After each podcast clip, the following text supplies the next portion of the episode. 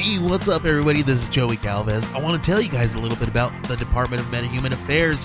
This one is a story about a team led by a retired sidekick, two felons, a failed actor from Broadway, and a reprogrammed cyborg.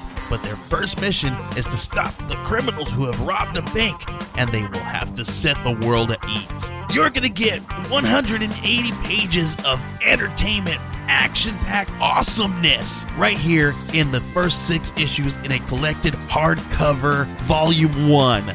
All you got to do is head on over to Kickstarter.com and type in the Department of MetaHuman Affairs or DMA and check it out right now.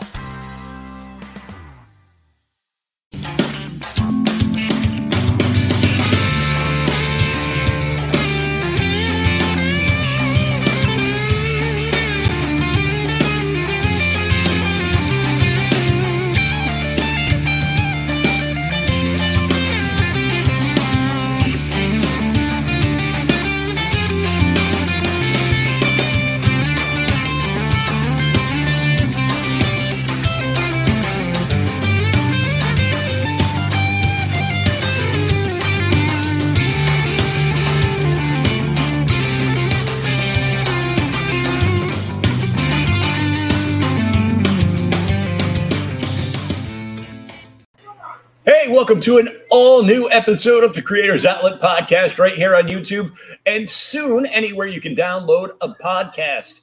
Make sure if you listen to it on podcast form that you come and check out the YouTube channel, subscribe, ring the bell for all notifications. That way you can see everything we're talking about because obviously images are not included on podcasts. Also, don't forget if you're downloading us on Spotify or iTunes, please rate the show. The appropriate number of stars, of course, is 5, and we hope to see you again real soon. But right now, we're going to welcome our special guest this evening. It's the one and only Tank Ferret. What's up, dude?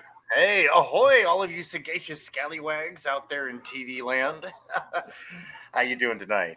Oh, doing wonderful. Fresh cup of coffee and ready to go.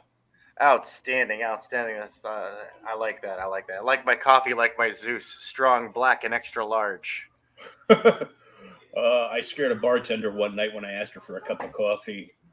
And she's like, how do you like it? I go, I like it like I like my women. She's like, oh, black? I go, no, ground up and in the freezer. Oh, nice. There was like drool coming out of her mouth a little bit, and it's like, do I call the police? The look of terror in her face as like 3 people at the bar laughed hysterically. So, you know, I felt better about myself. So somebody got it. That's the important thing. Yeah. So tell us about yourself. I am the creator of Scalpel Zero, the prototype cyber droid apex predator from the year 2065. But you probably know me better from the Unbreathable Skunk Girl from Good Dog Press. I was the #1 hype guy, did the big wraparound cover over there, and I've done some covers and stuff, whatnot. I kind of hang around on the periphery. You know what I mean? Mm-hmm. I've worked as a commercial art storyboard artist, concept design, art director, for almost 2 decades in the entertainment industry. Yeah, I've been around for a minute, but just in different areas. I'm a big proponent of indie comics. Huge proponent of indie comics. I like I'm a Raiders fan, so you know I like the little guy. I like the underdog. See, now we're going to be fighting because... when I used to give 2 craps about football, Denver was my team. So, no, we are unofficially mortal allies now. Hey, that might actually get me to watching sports ball again. God, I am and always have been a huge hockey fan. Okay, so I'm like all my friends were football guys because it's a lot easier to just, you know, devote your life to a sport that only lasts 18 weeks. There you go. And I'm like, 18 weeks? My team's already played like 37 games in the time that you've done your whole season. All right. It's like, I like the sports where they make the athletes actually work for their money. Right, for real. I always enjoy a good doubleheader. Yeah, I did see a funny, weird, not haha so much. Funny, thing. Interesting. Yeah, the Cincinnati Reds have now opened a sport book at their stadium, but Pete Rose still can't get into the Hall of Fame. Oh man, that's some shady shit. That really is. That's messed up. Yeah. That's messed up. Goodness gracious. You know, it's just like, I'm really not okay with that. And it could be the fact that I'm old enough that on Saturday mornings after cartoons and spaghetti westerns were on, right after lunch, I could watch like a half hour of The Baseball Bunch with him. Yeah.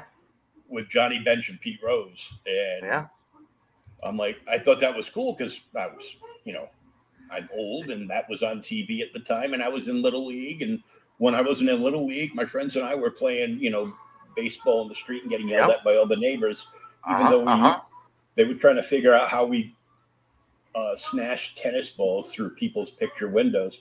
I'm like, you guys need to go to the field. Okay. Right. Yeah, and we're gonna need a cooler with snacks and sodas then. Right. Absolutely. Okay. Here you go. All right. There you go. That's a good way to get a bribe. Oh yeah. It works, So let me ask you what originally got you into comics. Well, I grew up in a comic book family, and my mother was good friends with Julius Schwartz. Oh, wow. And so my first comic was a Doom Patrol, which I read to pieces, and my mom was just like heartbroken because she knew this is before the big collector's boom that was still worth money, and she was like all upset. She admonished me and apologized to him, and he was like, "Wait, so what happened?" It's like, "Oh, I read the book to pieces." And he's like, "Oh, that's perfect. I couldn't have a better answer." But I really wasn't I read comic books. I picked up comics at the local spinner rack and stuff like that, but I wasn't really into comics until He-Man came out. I was that prime demographic. I was between ages 8 and 10. And each action figure came with a little short, 8-page comic book. Mm-hmm. And then I started drawing that. And when I was 11, started that's when I really got started drawing that stuff, was when I was 11 years old. And Julie's in town for a convention. And so he's visiting, and he sees my little art, and he's like, "So, hey, would you he sparks up a conversation to ask me about this, oh, what about this? You've been reading comics for a long time, but you never drew any comic book stuff." And I was all into He-Man. So I was talking it up. He goes, "Well, next year, would you like to come to the convention with me?" And I'm like, "Yeah, sure." So the next year I went, I was hooked. 13, I submitted my first portfolio. Wow. I was hooked, man. I was hooked. I fell in love with it. I got to get around the scenes and behind the scenes and meet all these rock stars and these up-and-comers. I met Norm Breyfogle at the time. We were pals. When I was a teen, we were convention buddies. If he was in town, we were hanging out. And that was right about the time he got the Shadow of the Bat gig. And we kind of geeked out like schoolgirls at that. And I was hooked. I've still got those books. Yeah, that was my first subscription with Shadow of the Bat, too. And I got it just because I knew the guy who was working on it. No other reason. Wow, man. And I never even knew how important Julie was. I just thought, oh, you know, he was an editor. Like, okay, so he had a job at one time. And it was like, I didn't even realize it until I was like in my late teens. And then I really I actually looked him up. Right. And I was like, holy crap. Holy crap. I don't know what resource I had. You know, I got to hang out with, like, he always hung out with Gil Kane and Murphy Anderson. Like, those were his hands. You know, that was the terrible trio of DC Comics, man. Those three right there created what we recognize as classic DC Comics, really. Oh, yeah. I mean, they were the key engineers behind that. And so getting to hang out with those two old coots was a lot of fun. And it was funny because I never really even knew that they were artists for the longest time until I actually went to a convention and found out that they worked in comics. I just thought they were his friends. Like, oh, no, these are my friends. I'm like, okay. I have no idea who you are. Yeah, you might have seen some pictures that I drew. You might have seen some pictures I drew for, I don't know, The Flash. There was like a 12-cent price tag up on the top corner. Yeah. The first showcase appearance of Green Lantern fighting a yellow missile. Because why not? Yeah. Oh, yeah. Yeah, no. And it was kind of cool. I had my first inking lesson from Murphy Anderson. Oh, nice. He was inking an Atom piece. And he was just kind of like, he just kind of like looked over and kind of like, you know, moves his head over and goes, hey, you want to learn something real quick? I was like, yeah, sure. And because I think the guy had like known me since I was like 8 years old or something like that, you know. And so, yeah, no, that was my first inking lesson. It was an emphasis on line weight and direction of light. And it sticks in my mind to this day. It's a very important lesson, by the way. It is. It is. But yeah, that's the story about how I got into comics. Wow. And I won't say I hate you, but it's okay. On a jealous level. Hold on, let me get this up first. I fucking hate you. That's acceptable.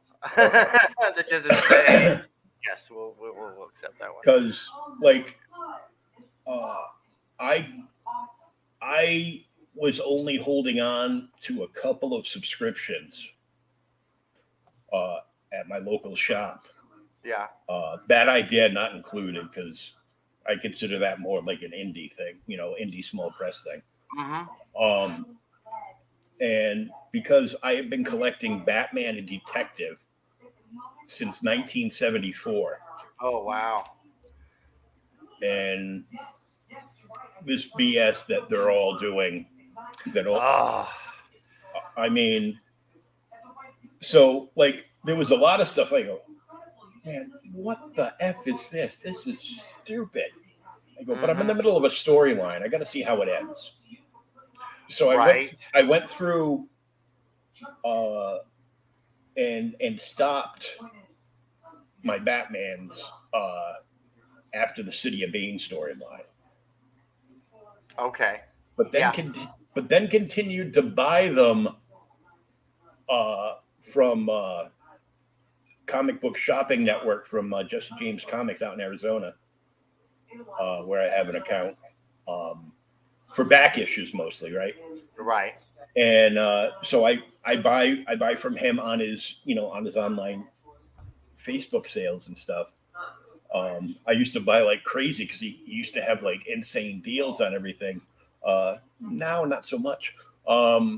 But I quit buying stuff. But then I see like every issue is, you know, this big giant like first appearance thing, and then there was, you know, the punchline thing, which, you know, ended up being nothing, but I still had like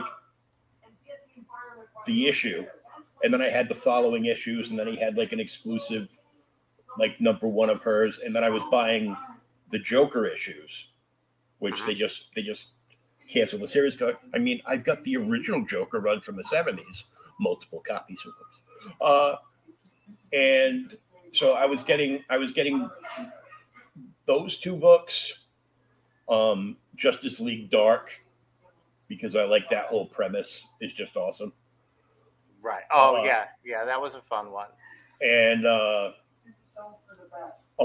Immortal Hulk, because that was like Rockstar Comics. Right. And then for the first time since like the 90s, I quit the Hulk. All they had to do was say, yeah, we're taking the guy that's been writing the Hulk and has built up the readership to millions of people worldwide again, and we're going to give it to Donnie Cates. Oh. Ooh. Now, I've had run-ins with Donnie Cates, and I don't mean that in a bad way. It was, you know, it was very civil. I have typed in hashtag I hates the Cates so many times on my phone. All I have to do is hit hashtag and the letter I, and it just comes up. And I did that one day on the Twitterverse, and he responded. Uh-oh. I don't think that's going to get you the reaction you're hoping for. I go, no, it did get me the reaction I'm hoping for. My reaction was for you to respond to me so I could just say something to you. Right. And that something is that I have thoroughly enjoyed a lot of your work off the mainstream. Mm-hmm. You know, I've read, you know, a bunch of stories that you've done for different small press companies, and I thought they were great.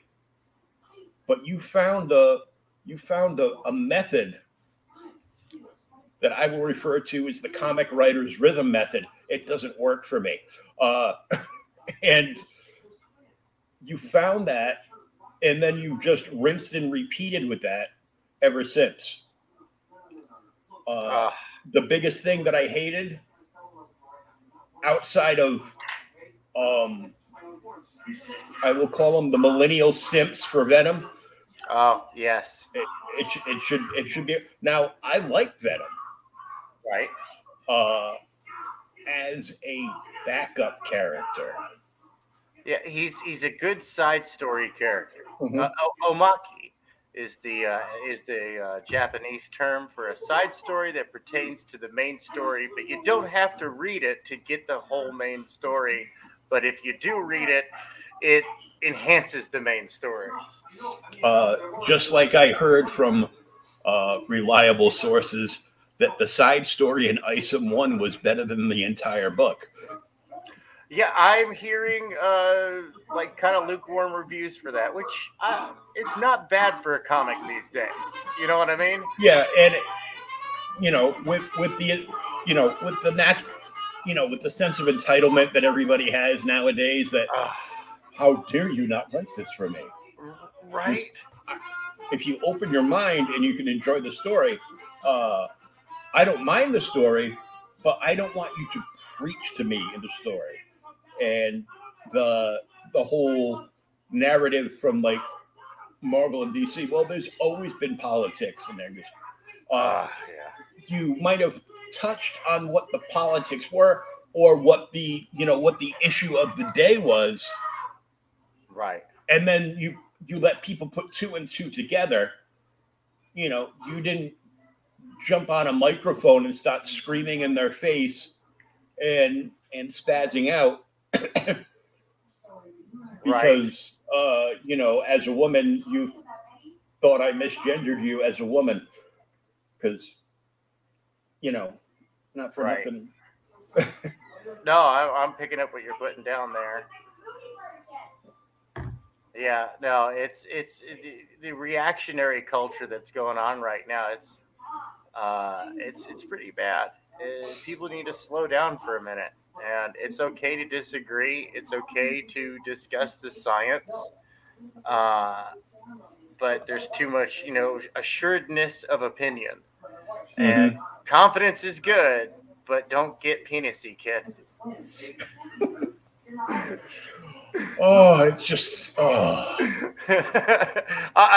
love the Family Guy Star Wars, as you can tell. Oh yeah. What was it? Blue Haven. Yeah. Oh, Blue Harvest. Blue Harvest. Yeah. Blue Harvest. I loved it. Yeah. Even though they said some jokes that I've been saying for years, like something dark side, something complete. It's great. It's like John Wick is, and then they killed his dog. Oh, thank you for telling that joke in a good way. I would have never gotten that. That movie is literally a meme, and I love it. It's just so good. What was like really hilarious is I'm a big Liam Neeson fan. It's just fun for me as an older guy to see an older guy going around whipping ass and taking names. And, right. And I've one of my guilty pleasures, Neeson-wise, is of course the movie Taken. Oh, okay. Yeah. Because in my mind, if I wasn't in the chair, that would be me every time I thought something happened to my daughter. Right. And it wouldn't be pleasant for anybody, right after I got out of prison. But yeah, no, for real. I have my middle son is autistic. And so sometimes he will ask the crazy, what if a killer broke into the house? Right? Like a villain. He still refers to bad people as villains, right? And he's like, what if a villain broke into the house? And he's like, he's throwing me these curveball scenarios. What if they're juggling a saber-toothed tiger and a chainsaw? Not like that, but that's my running joke. It's good Lord, Matt. I love you. Well, at first I would sit back and enjoy the sideshow. Right. And then he would be dead. Yeah. I would enjoy the sideshow and then I would end it.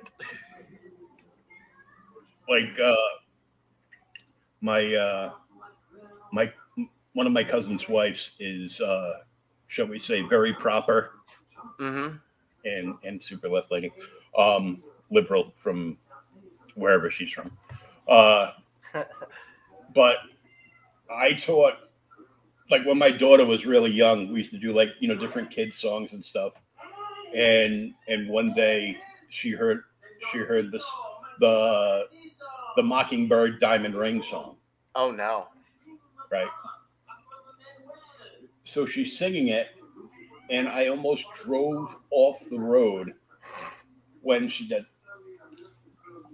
And if that mockingbird don't sing, it would be dead.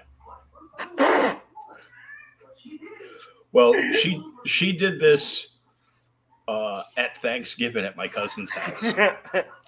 And his wife was disgusted and mortified. Aww. And you need to tell your daughter why that's wrong. I go, but is it really? And she looks at me. I go, I'm sorry. You probably couldn't offend me if you tried. I might get mad, but I wouldn't be offended because you know what happens when you're offended? Nothing. You continue on with your life. Right. Now you're just expending useless energy. Yeah, it's instead of trying to affect the positive change that you would like to. Yeah, why are you so offended that you're being offended for other people when they don't care? Yeah. Well, and sometimes a cigar is just a cigar. Mm-hmm. Other times it's a spliff. It all depends what part of the town you're in. Right. But yeah, no, I often find a lot of people try to read into things like way too far, and I'm like, sometimes a cigar is just a cigar, Mr. Freud.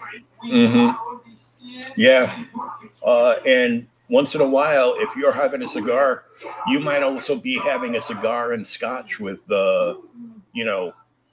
at the bar with Billy Tucci and Graham Nolan. Oh man, that's like life goals right there, man. I met Billy Tucci once, I think a couple of times, twice when I was a kid. He was at the WonderCon in Jack London Square, Oakland, California, before it moved down to Anaheim, right? It's like back in the early 90s. This is where, like, when she first came out, man. Oh yeah.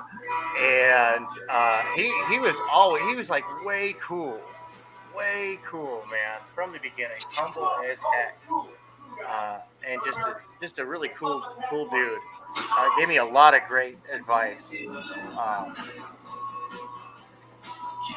And I'm glad to see that he's still the same awesome guy. Oh yeah, he hasn't changed much at all. I still get excited because every once in a while he'll like on a post that I put up on Instagram or something. Oh yeah. No, he's a fan too. That's a really awesome thing. Yeah. Back in 2019. Hold on a second. Mm-hmm.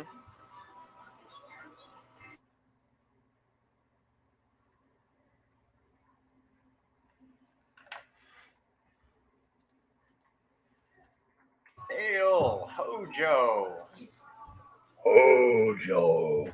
Good to see you magnificent bastard. Hojo, Jojo. Hojo, Jojo. Oops, wrong show. Back in 2019 was the first convention I had gone to post-coma. Mm-hmm. And I was writing for Outright Geekery at the time. Okay. Which I no longer am, but I still am kind of a point person for certain publishers to, they send me stuff and I just forward to the owner's inbox. Okay. And I do that so, I can get free comics. Hey, it's not a lie. And once in a while, I actually get, I go, yeah, that was pretty good. I'll do I'll actually do a 5-minute review on it or something. Nice. Yeah. That's one of the reasons I come to this channel is to go find something new. Oh, cool. Oh, yeah, definitely. No, I love that. I'm always looking for new stuff. I grew up in the San Francisco Bay Area, which is renowned for its underground scene. I mean, the stuff that comes out of there is just awesome, man. And the underground scene is pretty hopping. It was when I was a kid. Of course, you partially because you've got that Haight-Ashbury, and you've got Berkeley, and all these places that are ruined now. Mm-hmm. But where we've got a lot of counterculture. You know what I mean? Get weird stuff out of that. The Simpsons, Life in Hell, R. Crumb. Yeah, I'm glad to say that I've actually met him, and wow. He reluctantly and curmudgeonly reviewed my portfolio, and gave me some of the best advice I will ever receive, and. Long and short of that advice is do it your own way and do it well. Give a damn what anybody else says you should do it as. He's a very cantankerous dude. Oh, yeah. So yeah. I'd gotten press passes for Rhode Island Comic Con. Uh-huh. So I'm in southeastern Mass, so. That's the closest one that at the time my transportation company would ferret me to. Pardon the pun. And I got in early. I had to go there on a Friday which they were just open for like a few hours, to actually get my press passes for the weekend. And then I had to go back, you know, Saturday for the day and Sunday for the day. And I didn't have a power chair back then. Right. So it was difficult getting up a 90-degree ramp into where they had Artist Alex. They took up the old Civic Center, which is adjoined to the Convention Center, which is adjoined to the hotel via Skybridge. Okay. But you have to go in through the Civic Center and move along from there. So it's a big to do. But that year, and I am so angry that I didn't buy anything from him, but yeah. I got to meet and have about a 45-minute long conversation with Neil Adams. Oh, yeah. No, good guy to talk to. A lot of wisdom. Just don't trigger him. He's very easily upset. I already knew, you know, from other people and people that I've talked to, you know, even a certain mainstream anchor, Scott Hanna. Oh, he was. Cause I had interviewed him in like an early show, and he was a great guy to talk to. Mm-hmm. And I told him, I go, yeah, I'm going to a convention. I'm going to be meeting Neil. Any words of wisdom? And this was like off air. He goes, talk about his favorite subject. And I just looked at the camera, and he's like, his favorite subject is himself. I go, yep. Oh, okay. So I did that, and, you know, told him what a big impact he had, you know, him and a few other people from DC had made on my childhood. Because I only had the spinner rack at the local family-owned pharmacy up the street from me. Mm-hmm. And there was another small chain pharmacy called Ben Franklin about 10 minutes down the road. But, you know, as a 5-year-old, I wasn't allowed to traverse the main road. So, right. Now all those Asbury hippies that fought against the man, they are now sponsored by FISA. Yeah, dude. They sold out, man. They sold out worse than the hippies who became yuppies. Yeah, it's kind of funny. That is that, you know, it's almost like the opposite of the old Ric Flair credo. Right. To be the man, you have to beat the man. Now it's, to be the man, you have to just stomp your foot. So a lot of people a generation or two ago being like, oh, my God, we are so screwed when these screaming kids from the supermarket grow up. Guess what? They did, and now they're in charge. Yep. Oh, yeah, no, dude. Yeah, it's positive reinforcement of negative behavior that's going on. Oh, yeah. Too much of it. And it's like, no. Yeah, you should not get a trophy for just showing up. Unless it's like really prestigious, like you were in the quarterfinals, here's your quarterfinalist, you know, like the honor roll. That's the closest thing you should get for... But... I mean, for that, you know, but like, yeah, I get what you're putting down. If you made it in, it was like it was a team effort. Yeah, you know, unless you were on a team with Shaq or Kobe, then you were just there. Yeah, you were there to cheer them on. Yeah. Come on, Big Diesel. Now make sure Christmas time you give me some of your stock options for Google. Right. That's all I want for Christmas. Because I want to be rich for doing nothing. Right. Money for nothing, chicks for free, so on and so forth. It's the American dream. It is. It's the new American dream. The old American dream would be, let me get out of this crazy country that wants to burn me at the stake for saying Bloody Mary 3 times in the mirror. And, right. And, you know, Let's dump some tea in the harbor. You know, I would have never thought the place that the Revolutionary War started would be the same place that would spread so blue. Right. I'm like, we just want to get out of here and move, you know, further south. And I hate the heat, but I'm like, I go, well, I'd rather hate the heat than, you know, have to worry about, you know, stupid stuff. Yeah. Because, you know, defunding police, and it's like, oh, yeah, dude. Well, you know, it's like, I agree. Reforms. Absolutely. Oh, yeah. But these, not to get too political for a moment, but I was like, dude, why are you voting for the current president? This guy loves the police. Like, he's given them so much authority over the years. He loves the police. Why are you voting for him? Pick another one. I'm not saying don't vote blue. I'm just saying pick somebody else. Yeah. Maybe pick somebody that, you know, didn't say something like, this busing isn't going to work. I don't want my kids going to school in a jungle. What? Oh, it's like, no, but Trump's the racist. No.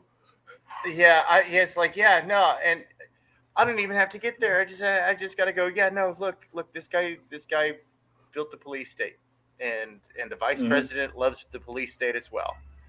And he loves putting people in jail for, marijuana.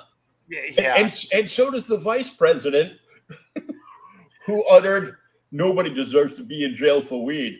Really? Like the 1,200 people you put in prison while you were attorney general in California? Yeah, for real. For real. No, for real. I was like, there are plenty of people to choose from. There are plenty of people to choose from. And you take the money out of politics. You know what I mean? Like, Citizens United needs to be revoked, in my opinion. It needs to be revoked because it is just done damage. It's almost as bad as the Department of Education. Because before the inception of the Department of Education, we were in the top 10 of the most educated nations in the world. Now we don't even make the top 50. No, because it's just they teach everything as a meme. Their educational method is flawed, and we've seen it twice with Common Core and New Math. Remember New Math? Oh, yeah. I had to learn that. Then I had to unlearn it. And Common Core was even worse. Like, oh, for real. My daughter was like astounded when she was little. How did you know that answer? Because I did it in my head. Yeah, I didn't have to do all these extra steps and get a wrong answer doing them. And all those extra steps were just to keep you occupied in a learning method to keep you occupied for life, doing 37 extra steps. So you couldn't see what the right hand is doing. Right. Yeah, no, I think the Department of Education should be really limited to oversight and capacity only, personally. And the current teachers' unions need to go away because... Well, the big problem is that we're hemorrhaging money in the education. Mm-hmm. Like we're spending way too much on materials, on useless programs. There's a lot of waste. There's a lot of nepotism. There's a lot of crony capitalism up in there. And it's like, look, get these people out of office, get some competent people up there that actually know how to do math and can balance a budget and say, well, no, we're not going to buy that textbook. One, it's got too many typos. Two, you're charging way too much for that. Yeah, one of the projects spending $100,000 on a screwdriver for the military. Right, and one of the projects that I have lined up over the next 5 years is to do historical comics. I have an actual U.S. historian, and he's also classic Mediterranean period historian as well. And we're going to do some historically accurate comics. We're starting out with Shay's Rebellion. Oh, nice. Which is that's the original disgruntled vet movement, where it was like, hey, you promised us 5 shillings a month and 20 acres of land. Where's my land and my money? And the U.S. government just turned out its pockets and said, stand by to stand by. Mm-hmm. And a little 2-week rebellion led to a 4-month-long court trial. So we're going to do this as like a court drama. We're going to flash back to the battlefield. It's going to be all sorts of Perry Mason. Oh, better Perry Mason than She-Hulk attorney at law. Oh, no. No, and this is all like from court records, because he's a historian. He can go places that us mere mortals cannot go. We're not allowed to go touch these documents. You know what mm-hmm. I mean? We're not allowed in the building unless we're like, we got to fill out a mile of paperwork and insurance forms because we would, you know, sneeze in the wrong direction and destroy priceless history. But we've got copies of the documents, all the newspaper clippings and stuff like that. The cover of the book is actually going to be the newspaper clipping. Yeah, we're going to not directly specifically, but it's going to be like all the articles that pertain to that directly. So it's factual, but fictionally presented, you know what I mean? Mm-hmm. And it's going to be a series. It's going to just be a short series of like a little graphic novel, or we have 2 proposals, and we've got the people lined up in the LA City Council, Los Angeles Unified School District. But I got to make money first, but and for a cheap price too. So that way you get real history and like tests, you know, something functional. You can become the Tuttle Twins of the comic book world. Right. Hojo says, cut federal funding to the Department of Education. Leave education up to the states. Yeah. 50 states vying for the top spot. Competition breeds excellence. It sure as hell does. Yeah. No, I remember growing up in California, we were always at odds with New York back in the late 70s, early 80s, because we were just like, no, we're the best at education in Massachusetts. Like, no, we're the best. And then like, you know, you had people, these states were competing with each other. It was good. Competition is healthy. And especially if you're competing for money. Oh, yeah. Hojo says he sees it every day. Kids are taught what to think versus how to think. Yeah. Drink up, smoke up, refuse facts of nature, and, you know. Believe the science unless it's chromosomes, because that's bullshit. Let's not have an actual conversation about human psychology and biology and how that matrix interacts with each other and different social standards and, you know, ultimately just be good to each other. And nobody cares. Honestly, get to the point where it's not a deal. It's like, it's no different than your than anything, you know. Which the thing we should get most serious about with each other is sports teams, and even then, not even that serious. Yeah, it's you know? Because you don't have anything really to do with a sports team. You're just a fan of that sports team, and 90% of the time, it's just your local team. And at the end of the day, it doesn't matter. It's like you know what? Let's talk about something different. I don't want to talk sports teams anymore.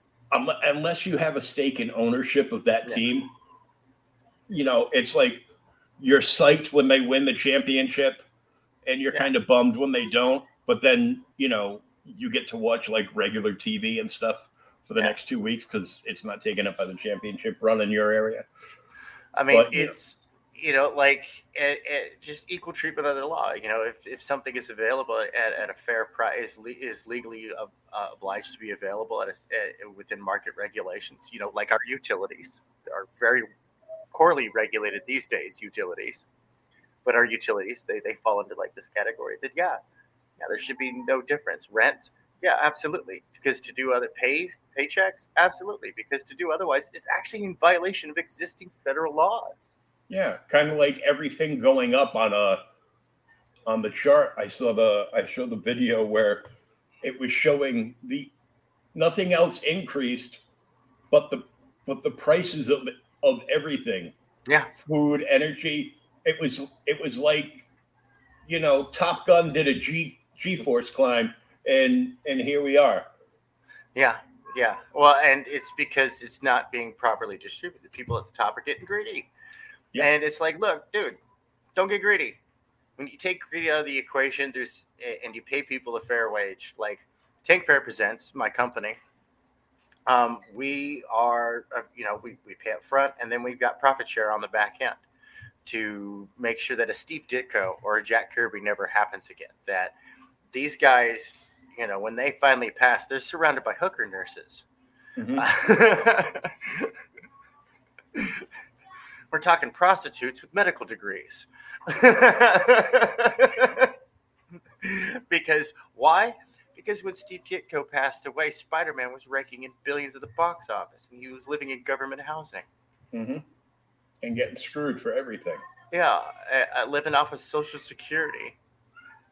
And it's like, dude... And do I dare bring up the name of Bill Finger? Oh, poor Bill Finger, man. So that's one of the things. Like I've got a partner now. He's going to be my senior partner in this company, and we're going to be bringing it. 2023 is when we really start to get that ball rolling. We got a crowdfunder coming. Well, we got a couple of comics that are on sale. We're not doing any crowdfunders yet. We've got 0 to 12, which is a cyberpunk story that takes place in the jungle, and of the jungle of Central America, in the demilitarized zone between the Panama and Guatemalan canals. Super fun. And then we've got Paul Roper's 21 Demons, which is like Dragon Ball Z meets Abrahamic lore. You know, like the angels and the demons and all at the end of days and stuff like that. It's got the protagonist Guy is a hybrid between angelic DNA, dragon DNA, and human. So that way he's the ultimate, representative of good, but he's got a learning curve man, Oh, yeah. Don't get penisy, kid. And his adversary is someone who's been biding their time, and they're ready to get this ball rolling. At the end of days, that they want to unlock the prophecy of the 21 demons so that Lucifer can reshape reality in his name. We hit the reset button. So everything is at stake here. So this hero better learn. He better learn quick. It's a fantastic book, 120 pages, full color. It's currently in final production, and then once it's formatted, we'll be going up for pre-sales on the retail version. That will be a short period because we do want to get that a quick turnaround on that.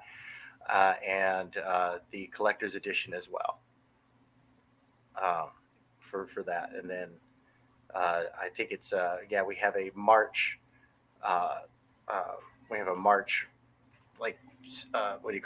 shelf date of March next year. Mm-hmm.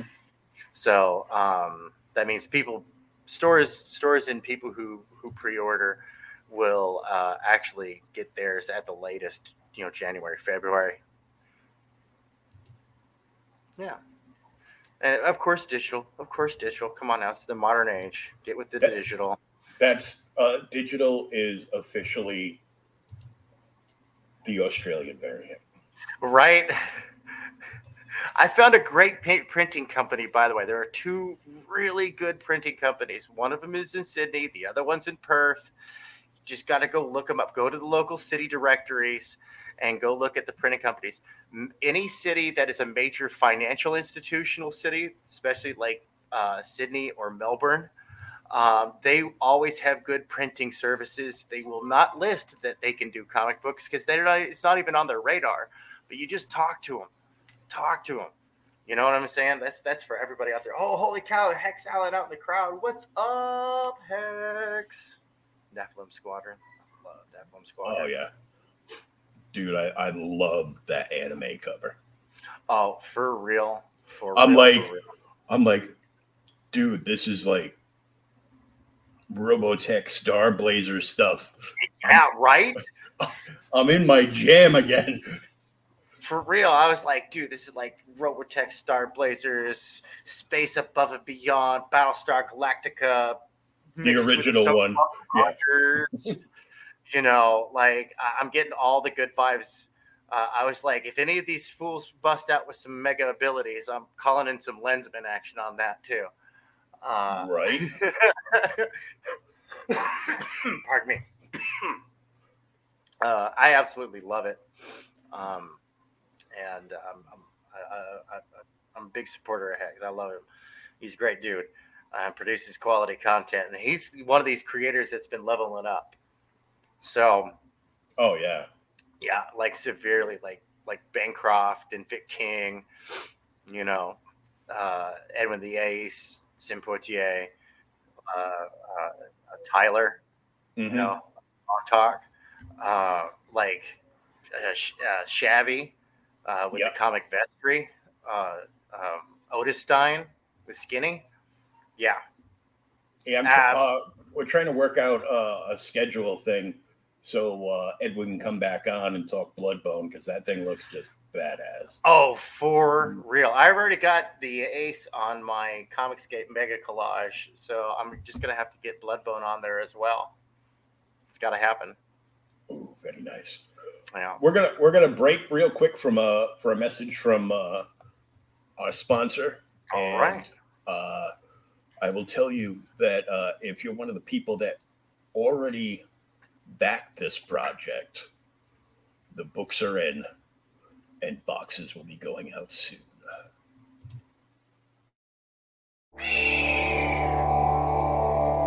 War is a topic of vital importance, a subject of inquiry that cannot be ignored. It is a matter of life and death. It can be a road to safety or to ruin. In an alternate version of our world, brought to the brink of total collapse, rival nations fight for global domination, and elite pilots in futuristic combat suits wage war on the battlefield of tomorrow.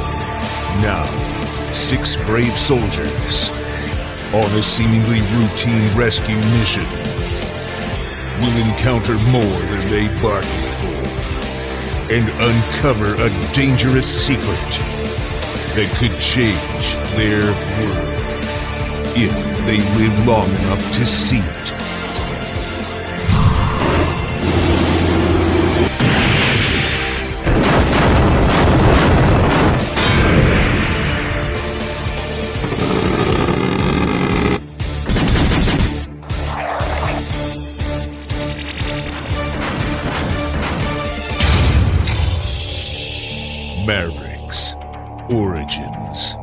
Volume 1. Now on Indiegogo. Ba-bam. For real. I love that one. And I'm so excited that the books are in. I'm happy for them. They can officially stop sweating. Yeah. Yeah. Because in the Northeast, we're going into the cooler months, and sweating will get you pneumonia. So, that's right. That's right. We don't want none of that. Yeah, I now reside in Illinois. So you poor bastard. Yeah, it's not too bad. I'm in a purple town, so cool. Yeah, and they're more community based, so they're not very political. Although it is a university town, so you know what that means. Yeah. But still. But yeah, but it's more A&M, so it is a little bit of a break, so not too shabby. I actually sold. I had bought the. I was collecting Thor again for a while, and I had gotten the first appearance of Thor Love and Thunder tits in issue one there. And I'm like, oh my God, they're letting her be Thor. Why? I read it. It was an okay story, but it skyrocketed in price. I sold the entire run to a buddy of mine, and that bankrolled me getting the collector's box and the merch box for Mavericks. Oh, there you go. So I'm really not making any money. I'm just exchanging goods and services. I exchanged the goods that I had, and I put it right back into a service. I think when that came out, because I walked away from mainstream comics in 97. Oh, yeah, that's a long time ago. Yeah, I just got sick of it. I've read some things in the interim, like I rather enjoyed Son of the Bat, the trade paperback, and the Flashpoint trade paperback. I enjoyed Ethan Van Sciver as his run on Green Lantern. Yeah, that actually brought me back to reading Green Lantern for a little while, but mostly I think at the time that Thor storyline was going on, I was reading Mouse Guard from I think his name's David Peterson. Yeah, great book. Oh, dude, I was a junkie. I was just like I was coming back. I didn't know what day it came out, so I'd come back every week to the store to check and see if the next issue had arrived. I was just like, "Yeah, is your issue in? No, then give me a pack of magic cards. I'm out of here." and why don't you sell bags and boards that fit Mouse Guard?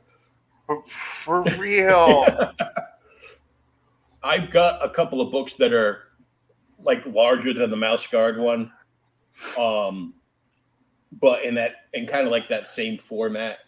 And it's of course Batman ones, but it's like some of them are like new pulp stories, right?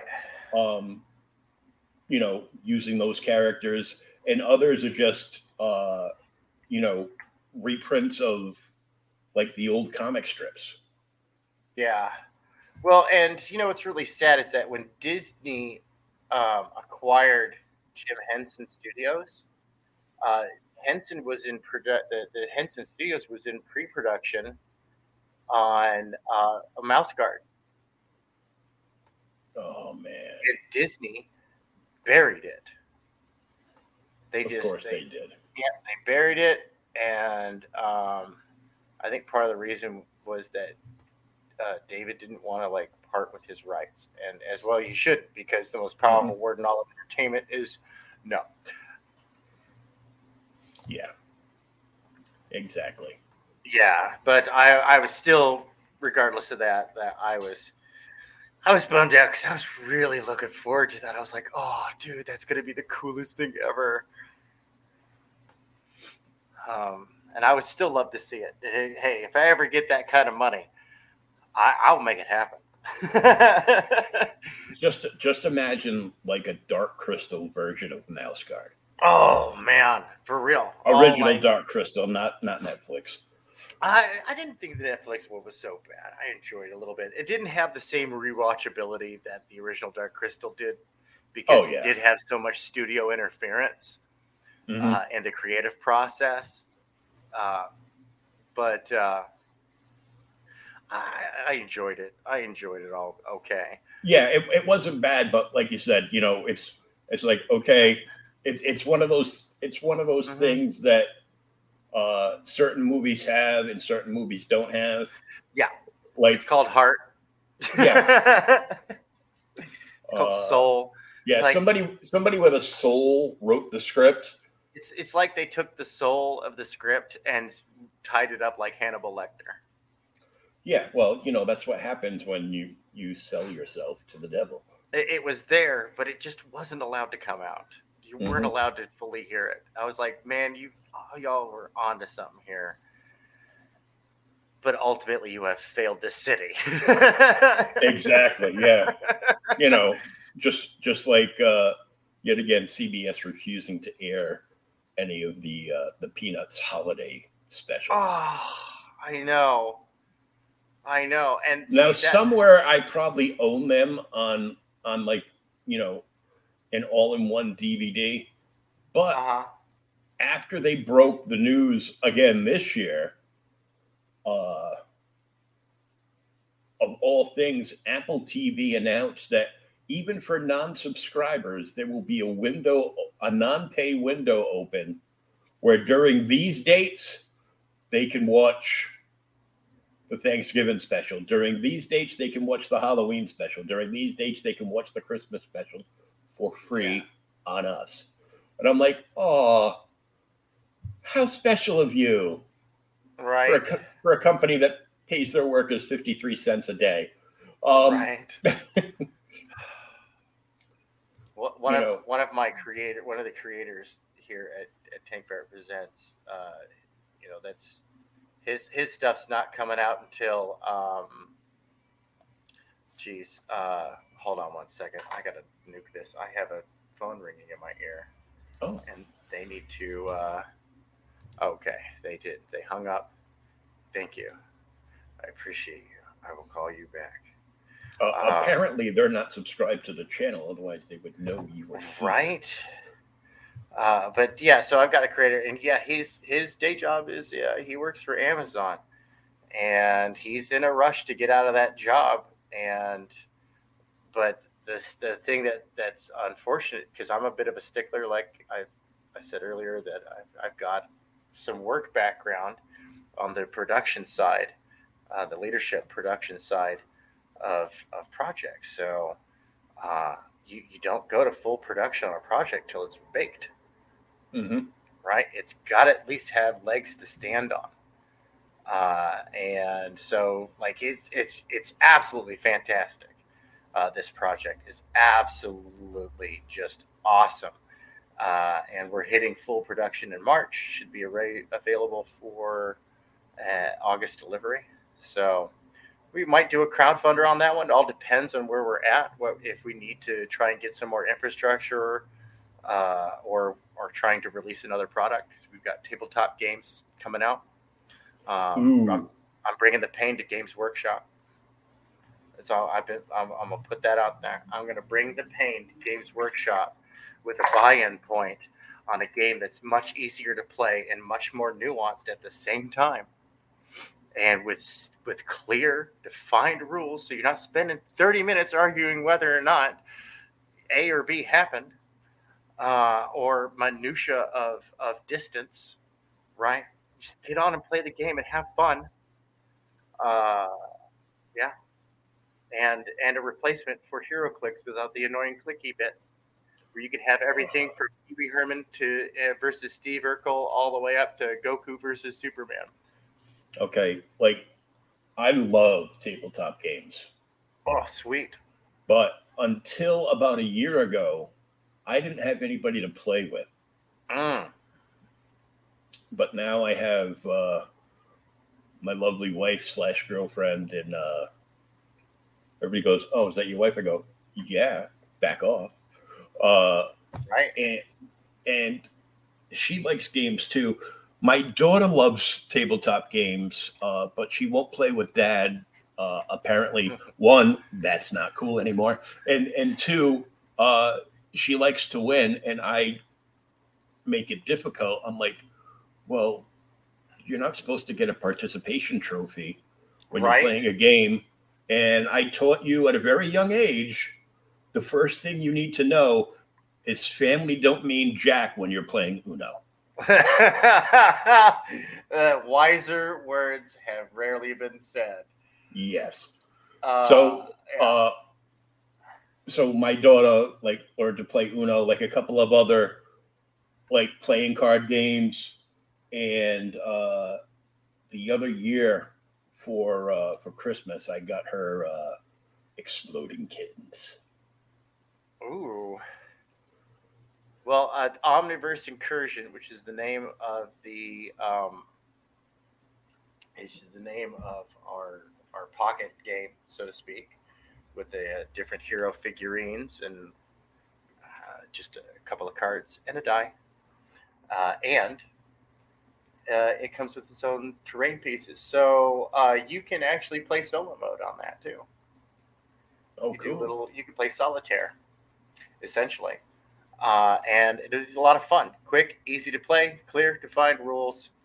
The point of the game is to have fun within a structured environment where dang near anything is possible. Right? Nice. You know, although, the spirit of the game.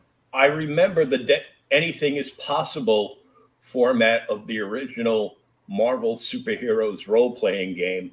Oh, goodness. Where Aunt May could actually move the Earth out of its orbit. Yeah, well, you know, and that's where point value comes in. You know, a good solid...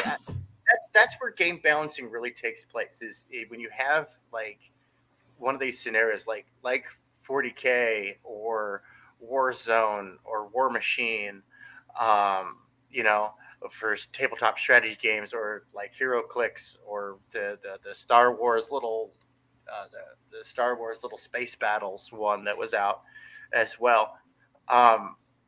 The key thing is that you have to balance on points. You should the only errata that you should ever have to publish is, you know what, this the point where we change the point value for competitive play. You know. Mm-hmm. Like, yeah, we messed up. Turns out it's more OP, or it's not as good as our math said, because that's the hard part, is developing the algorithm that says, well, this has a value, but people are going to break the meta. They're going to use this stuff in unusual ways. They're going to break it. And you know, and that's what we want to see. That's what we want to see. So we got World War Hell. That's 1942, September 1942. All hell breaks loose on Earth when portals to the infernum open up in the nation's capitals around the world, and demons come pouring forth. Baby, we got Frankentanks, and that's every bit as awesome as it sounds. Before you uttered the word Frankentanks, I was about to blurt out, and that's where Congress came from. That's where Congress came from. Well, and it plays into the lore too, because in order to open the portals, they we find out pretty early on that they had infiltrators, kind of, you know, marking the spot, so to speak, and that's why it happened where the centers of government were around the world in September of 1942, at the height of World War II.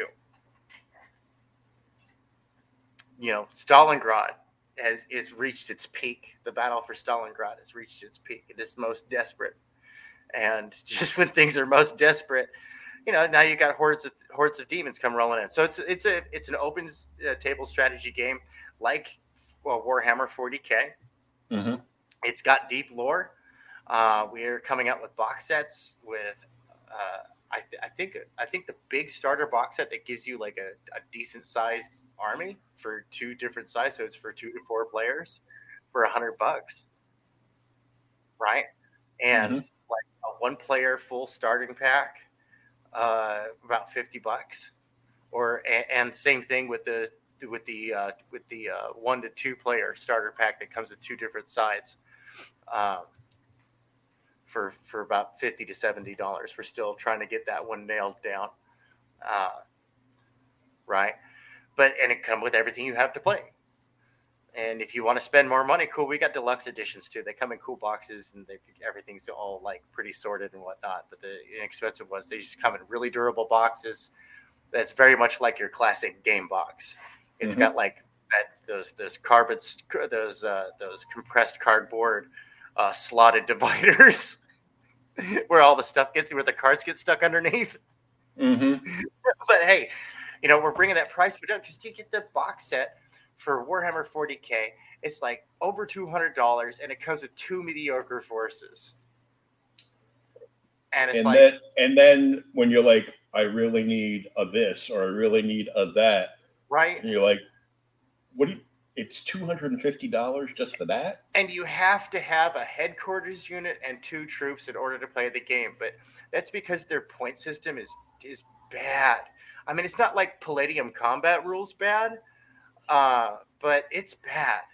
It's really bad. It's based on how much money you can spend. Yeah, and they're constantly, and stay married. Yeah, and they're constantly changing the statistics and not balancing on the points on the back end. Mm-hmm. Their point system is just, it's not good. And it's a simple app. Everybody's electronic these days. So we got a pen and pad in there to help you keep track if you're like a dinosaur. But for everyone else, there's a QR code on the inside that you can just scan with your phone and grab the app real quick. And it's your nice little assistant. I would be the dinosaur that would scan the QR code because right? Math is hard. And I would rather play more than... sit and be like, okay, take somebody go out and get pizza. This is going to be a while. I can do math. And it's simple. It's simple math too, because when you think about it, it all breaks down to measure, countermeasure, countermeasure. That's it. If your gameplay on a tabletop game, looking at your Games Workshop, has you rolling like five phases, looking at you, Palladium, and you're trying to resolve something really quick.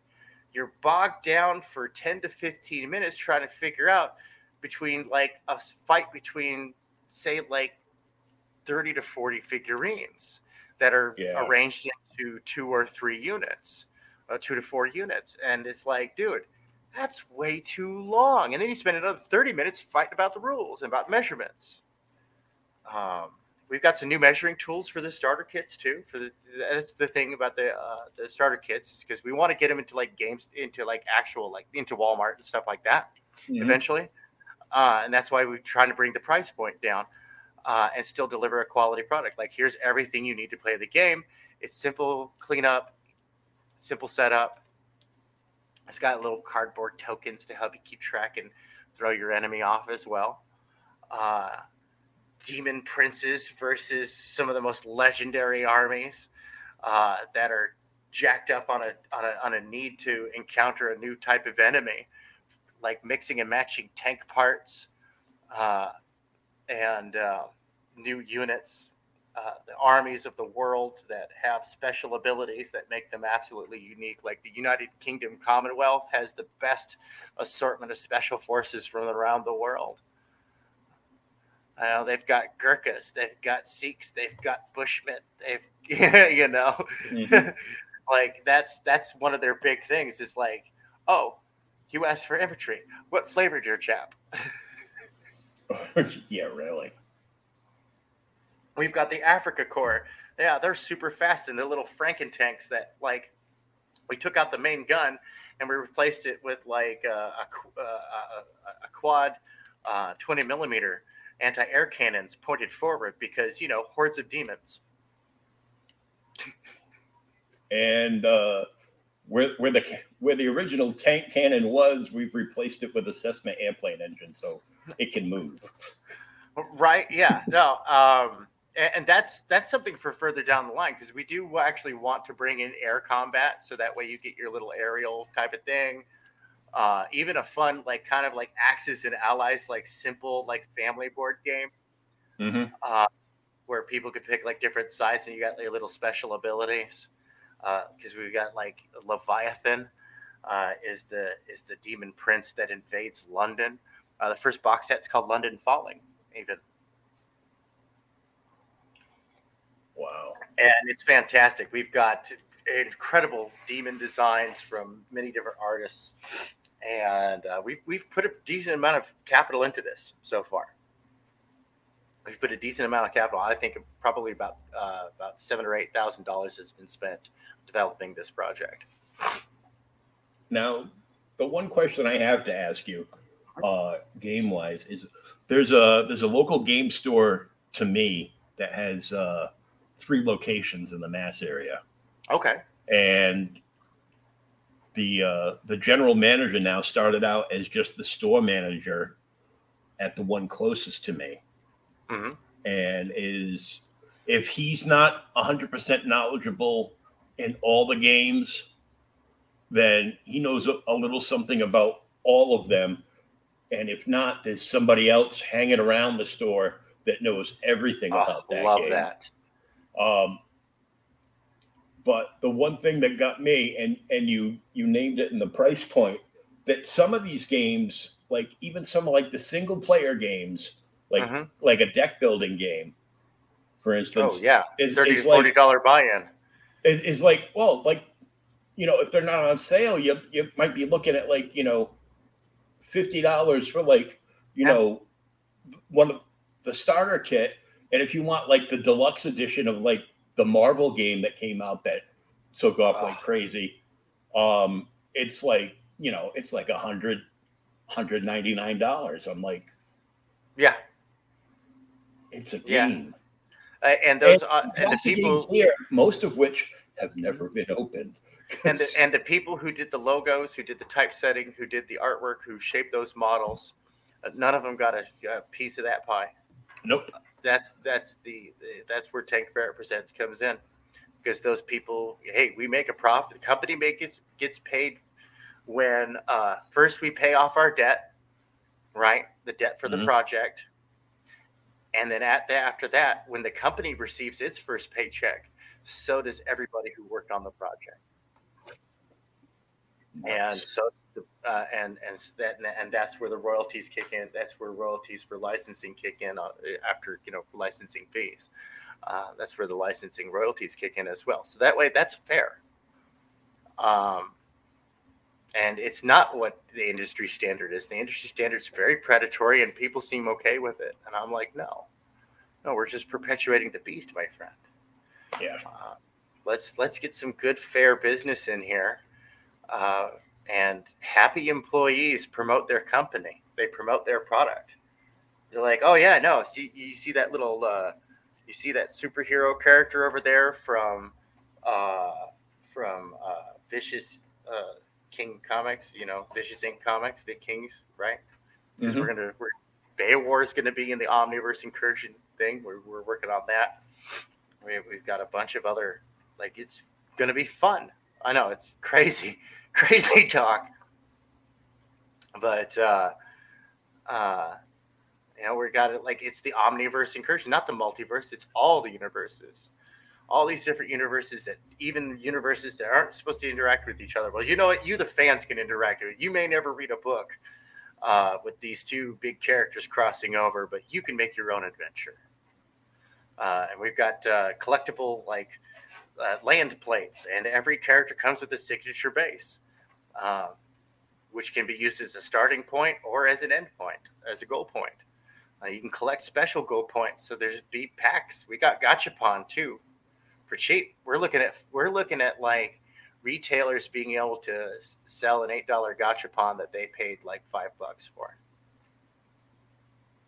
You know, so good profit margin on the retailer side, and with lots of fun little figures that are beautifully modeled, definitely up to the highest standards that you see out there with these gorgeous crowdfunders. Oh my goodness. Some of these crowdfunders for, especially the ones that are legally distinct yet similar to,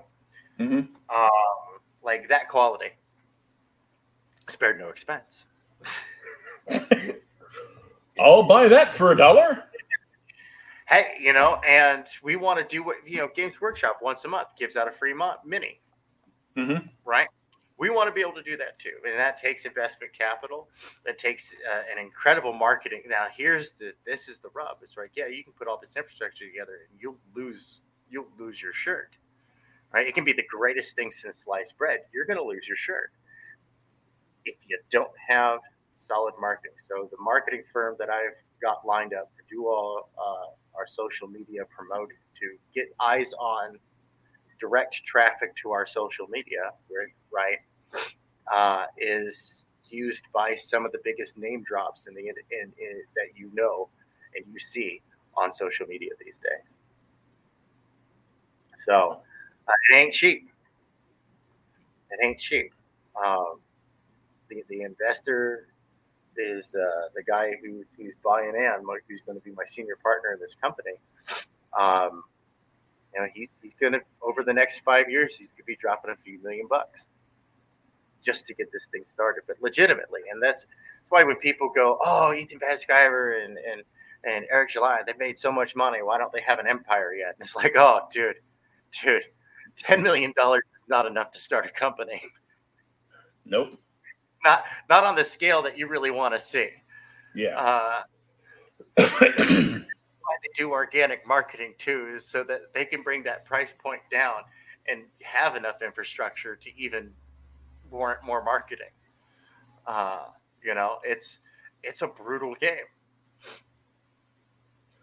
Yeah, because, I mean, I remember looking around and being like, you know, back before I got sick, I was making what I thought was good bank. And then it turns out, you're like,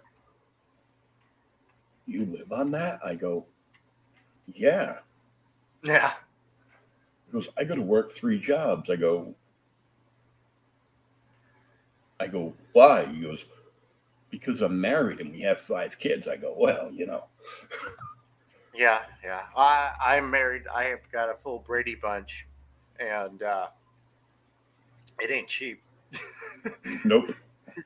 Even when it is cheap, it ain't cheap. Nope. My 14-year-old needs braces for a second time. Oh, no. On the bottom. And yeah, my 5-year-old is going for another round of dental surgery. Oh, so am I. Yeah. What's funny is that if she lived with me and was on my insurance because I'm disabled, that would have been, you know, pretty much free. Yeah. But because she's supposed to live with her mother, and you know, she lived with me up until I fell ill, and you know, it hasn't been until like the last year or so, and I'm still like, you know, battling affliction. So, but I'm more at a place like, yeah, I'm just going to go to the hospital. I'll be back in a couple hours. They're not going to want to keep me. There's too many people thinking they got COVID because they sneezed on the way to the market today. Oh, dude. For real. That's the quickest way to clear out a store nowadays, though. It's like, oh, there's the last packet of Funyuns. Achoo! It's mine now. Or better yet, you walk into an aisle and there's like 17 people, like all triple masked. And you just pull your own finger to, you know, because, you know, I always say better out than in. And you let one you let one rip, and now it's trapped underneath all those masks. So there's people like running out to fresh air and ripping their masks off. I love it. And I'm like, ain't it grand? So this game thing is going to be a huge, huge venture. Yes, and this is our spearhead. This is our primary operation, because what's coming with every product, we go back to the beginning of the show, what got me into comics. Those comic books that came with the He-Man figures. Mm-hmm. So we're putting like little 8-page comics in all the packages. Little tiny like 3-panel strips in with the gachapon. It's going to be comics everywhere on the back end. Right. Eric July brought a bunch of people who are interested in liberty and small government into buying a bunch of comics. He expanded the market. Mm-hmm. Right. Ethan Van Sciver brought a bunch of people into comics because they were upset about being discriminated against because they voted for somebody the other person didn't like. Right. And I was like, you know what? I'm going to go out into the games. And that's where I'm going to go grab a bunch of people. And we're going to put our best foot forward with this, and with something that's fun to play, easy to learn with, you know, you fluff out the rules in a nice big rule book, but then there's a little appendix back there called the rules in simple language. Right. And it's just written out in that format style that the rules for Risk are laid out. So it is ironclad on the back end. So you have the big rule book, and then you have the Cliff Notes. Yeah, Cliff Notes are in the are one of the is going to be an appendix. So I love Cliff. So that way it's just super simple, with a glossary, and with a table of contents broken down a couple of different or I should say indices in the back, broken down different ways. Like, well, okay, I want to look up this kind of stuff. I want to look up this kind of stuff. I'm looking for lore, or I'm looking for rules. And I need more of an explanation on the rules, right? I want to see some examples. Okay, cool. Well, that's all in the appendix right there. Here's the rule. Here's example A, which is on page 53. Here's example B on page 74 and 75, stuff like that. All right. And it's a lot of work. We're hiring a bunch of artists. We're hiring a bunch of artists for the project. So that way we've got that fun. We're hiring everything from like seasoned professionals to up and coming people up and coming out of the amateur world. Because it's like, look, I love that style. I think it's great. Here's your resource material. I want a picture within these parameters. Have fun. Like, get crazy with it.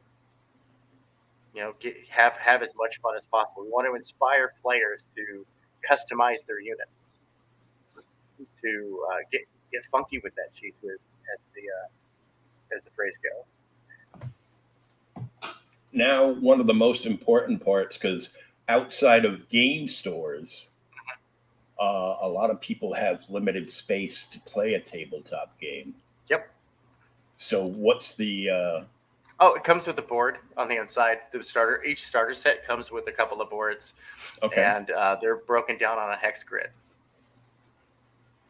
All right. So you don't need like an 8x20, lunch table from your local high school. I mean, you ideally, yeah, you totally want to do that. But yeah, if you're like, say, at a coffee shop and you've only got a little bit of room, you're like, okay, well, let's just do, small point battle.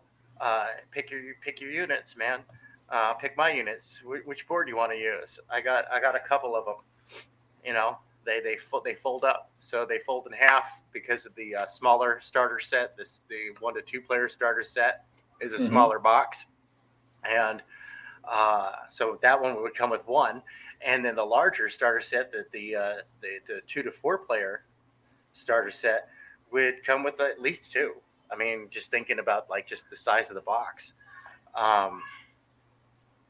And another thing is that we will be offering digital products. So if you're a hobbyist and you've got a 3D printer at home, why would you pay $1,000 to build the most epic army? We can just buy one of each.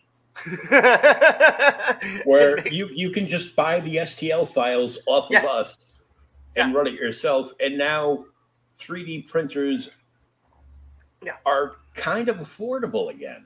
We have OBJ file. We'll have OBJ files and STL files that already have it's already set up for an optimized print. So it's plug and play. Yeah. It's like, just make sure your bed temperature is good and that your machine is set up properly, but the structure on that is good. We've wasted a lot of money making sure that print comes out perfectly every time. Yeah, and it takes a while to make anything. So it's like, well, I'm going to start this right after I have my morning coffee, and I'll see where it is around dinner time. Yeah, and we are going to get into the world of injection molding in the long run. But those machines ain't cheap. They start at about $120,000. Yeah.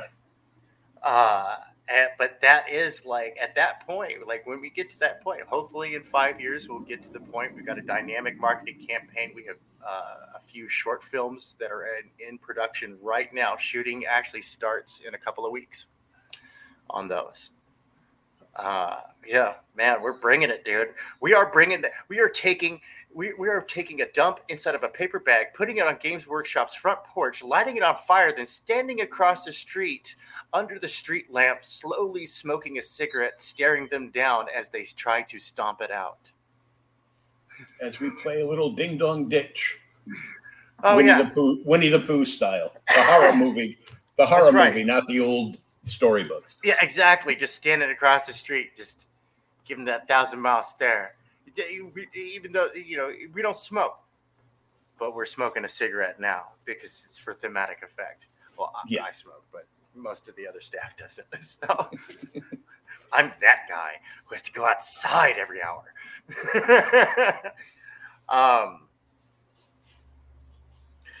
So we're really a lot of work went into this, a lot of infrastructure, a lot of business stuff that is Ultimately very boring for folks, but, you know, go check that out, that kind of stuff on Valuetainment.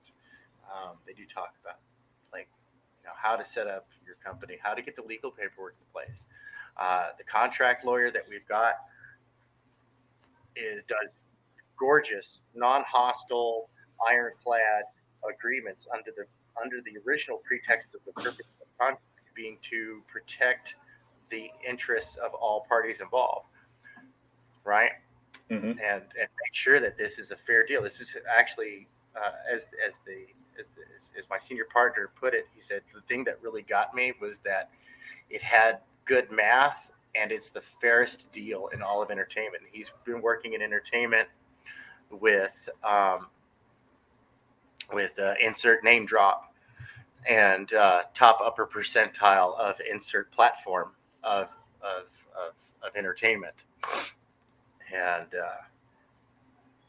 so we think we got something going on here, and we think this is good. And so we've got the 3-year experiment. You know what I mean? Like 3 years, let's turn a profit. Let's make it happen. And we're debuting at the London Film and Comic Book Exposition Festival. That's it. The London Film and Comic Expo Festival next year. Oh, wow. Which is Games Workshop's home turf. Ooh. So we're coming out and picking a fight with the biggest dude in the prison yard. And this guy has not been nice to the other people in the yard. You know what I'm saying? Yeah, it's kind of like, hey, motherfucker. Oh, and it's fully compatible with the Omniverse Incursion. So you could take a variety of. I can't release, you know, who we have yet, but you can take some of your favorite indie comic characters and see how they do against a World War II company or a horde of demons. You can have fun because it's the Omniverse Incursion. It's stories that never were. They happened, but they never happened. You know what I'm saying? They don't interfere with continuity. It doesn't touch a creator's thing. This is where all those, even like the weirdo fans, can go have fun over here. I did see, and I was following them for a while. It's just their price point was a little steep for me, mm-hmm. for a role-playing game, like, you know, a role-playing book. And I know how much money these things cost to make. Yeah. And how much licensing fees and this, that, and the other. Oh, dude, especially if it's a licensed IP. Oh, Lord. They had gotten a whole bunch of different IPs. And the one that stuck out to me was The Crow. Mm. And then I saw Highlander. Okay. And I'm like, oh, snap. See, and that's the crossover I want to make happen. And there were a bunch of other ones too, but those were the Crow was the one, you know, like old school caliber comics Crow. And I'm just like, damn, that's cool. I love that. And the way they wrote up is the whole thing was that, you know, you're creating your own story and all these different characters can exist in the same universe. Yeah. And, you know, and for fun, I was translating other systems to the Stratego Maximus system that we're using for Omniverse Incursion and World War Hell, and a couple other board games that are in pre-development right now. But still, that way you could just play with each other, right? Just it's plug and play, simple, and I was like, I went and I translated what a Space Marine actually would be, not the Games Workshop rules, but I translated a Space Marine from lore into this system, because the Games Workshop, it does not portray Space Marines on the battlefield properly. Mm-hmm. Primaris Marines are closer to an actual just generic Space Marine rules wise. Right. Dude, it was great. I mean, it was about an even match between one Space Marine and a small World War II combined arms company. One dude. And it's funny. It's like, holy cow, man. Makes you put scale like really in. So if you had, say, hypothetically, a character like, say Pit, right? Mm-hmm. A big hulking brute. He is bulletproof. Like the only thing that gives him pause for concern is a 50 caliber API. You know what I'm saying? Like something that can break. He probably has like a full on stopping power of like 4A. You know what I mean? And so, like, yeah, no, having him probably like 4B, but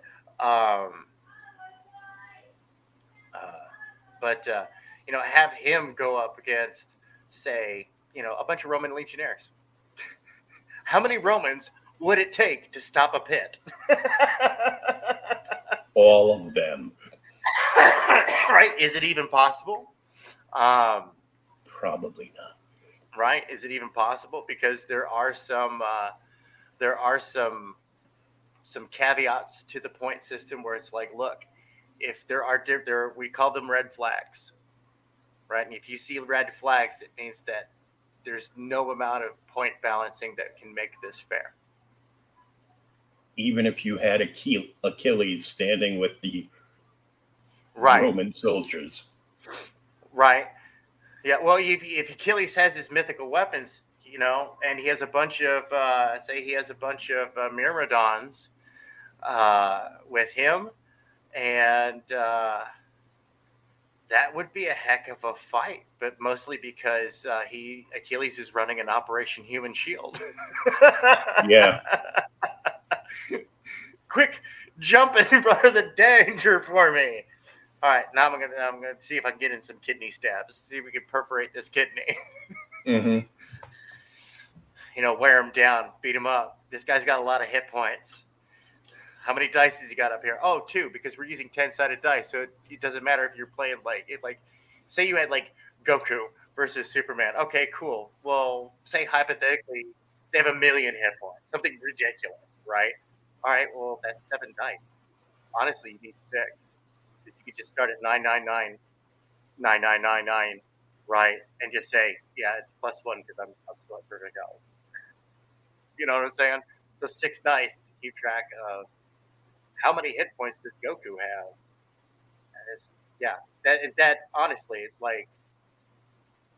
That's not how this system would work, but just say worst case scenario, like, oh, okay, this is the Trinity or Galactus.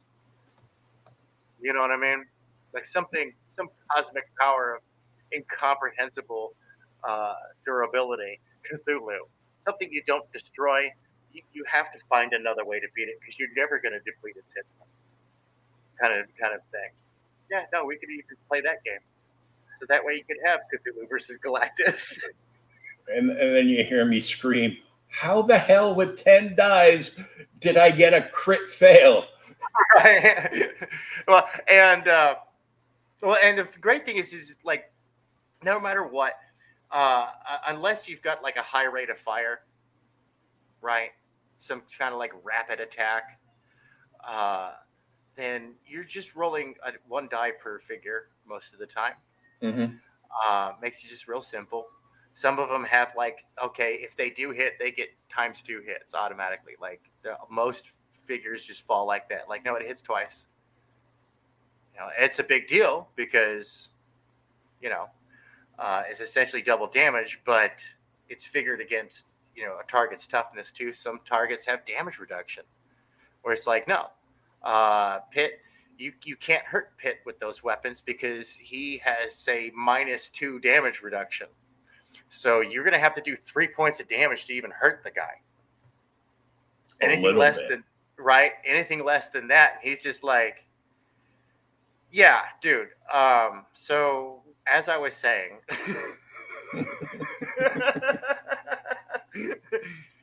don't make me bite your head off and crush your skull. Yes. Not necessarily in that order. Bring your spine hither. I need to sharpen my nails. Right? Come here. Come here. I want to draw something. I'm going to use you as the crayon. And I want NASA to see it from the space station.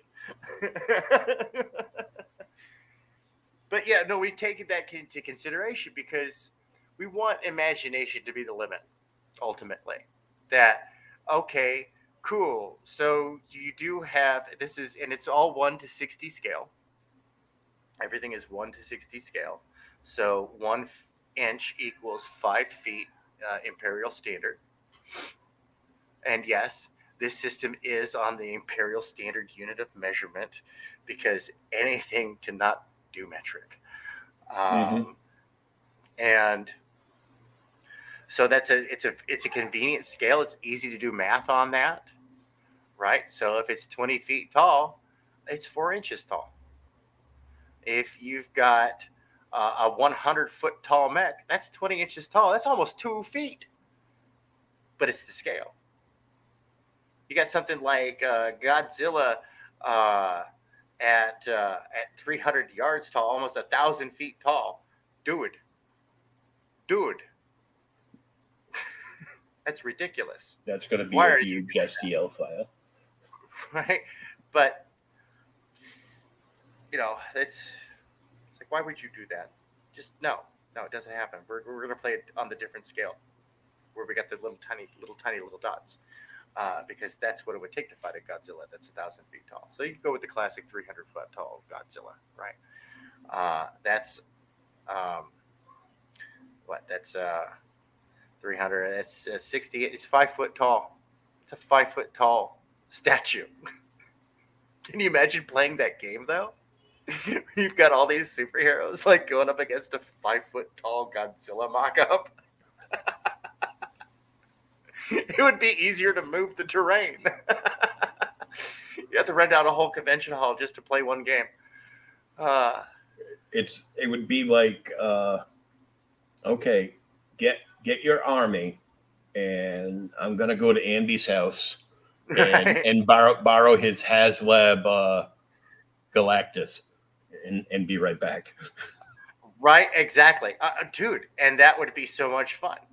That could be a whole convention event where we just got a couple of drones that kind of pick up figures and move them around, and just have them fly over, go pick it up. I mean, those they're not cheap. Those are like $600-700 drones. But dude, if we can afford a 5 foot tall Galactus or Godzilla or Cthulhu, I think we can afford a couple of drones. But that's all fantasy talk. That's all fun talk. Yeah. Whatnot. But it is, that is like the attitude though, is that the sky's the limit. We want you to have fun. We implemented in the competitive gameplay rules that homegrown models are absolutely accepted, and they can be eligible for judging in model contests. Like, cool. This is way off brand. It's beautifully done. So yeah, it might win best paint job. But it's, it might be ineligible for best paint job, but it's like, hey, the model's like too off brand or something like that. It might not win the canon, contest, what I'm saying? But it could win like the best painted, the most beautiful, best sculpted, best model. And they really like me. They really do. Yeah, and be able to play in competitive gameplay because, like, Games Workshop forgot its own rule that they had for the longest time, to get proxy. Like, I could take my Warzone Mutant Chronicles army and say, yeah, no, these guys are, Space Marines. And these guys count as this unit. These guys count as that unit. They're their own chapter. you know, and just have fun. But they don't let you do that anymore. They forget about the fun part and are just concerned with how much they can fleece their customers. Yeah, no, and their product sales are going down, and we're going the opposite direction. We're like, okay, well, how many units can we move? Right, that's what we're trying to do. We're trying to move the maximum number of units, and just get it into people's hands, like, you know, low buy-in points as well. Like, have a board game, have a small set where you when you get together after a long week and just bust out the box and go have fun, or bust out your custom boxes and set up the terrain pieces, or, you know what, pull out your favorite hex or square map, right, from another game that's just on a 1/8 scale, and have fun. You could actually literally have a Hex Allen map. That's right. No, we got to have a Hex Allen, big picture of Hex Allen underneath. Him smiling. like a giant garden that just makes Hex Allen's face. He was on one day, and I'm like, there's something off about Hex, and I couldn't figure it out. He had one of his mom's wigs on. Oh, that's hilarious. And I'm like, dude, he goes, I'll just take it. No. You've got that Derek Wildstar hair. That's enemy as hell, man. Keep it up. Keep it going. Stuff. Absolutely. But that's a lot.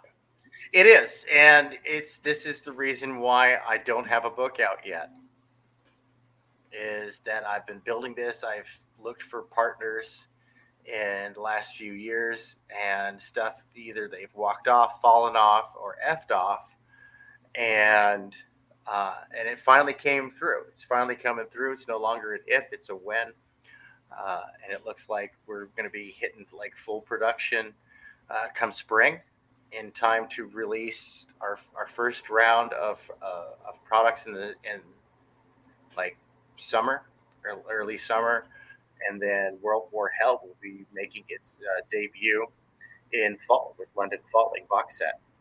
And 3 months later, we're going to have the Red Winter box set with the Soviet Union versus another demon prince, Marcosia.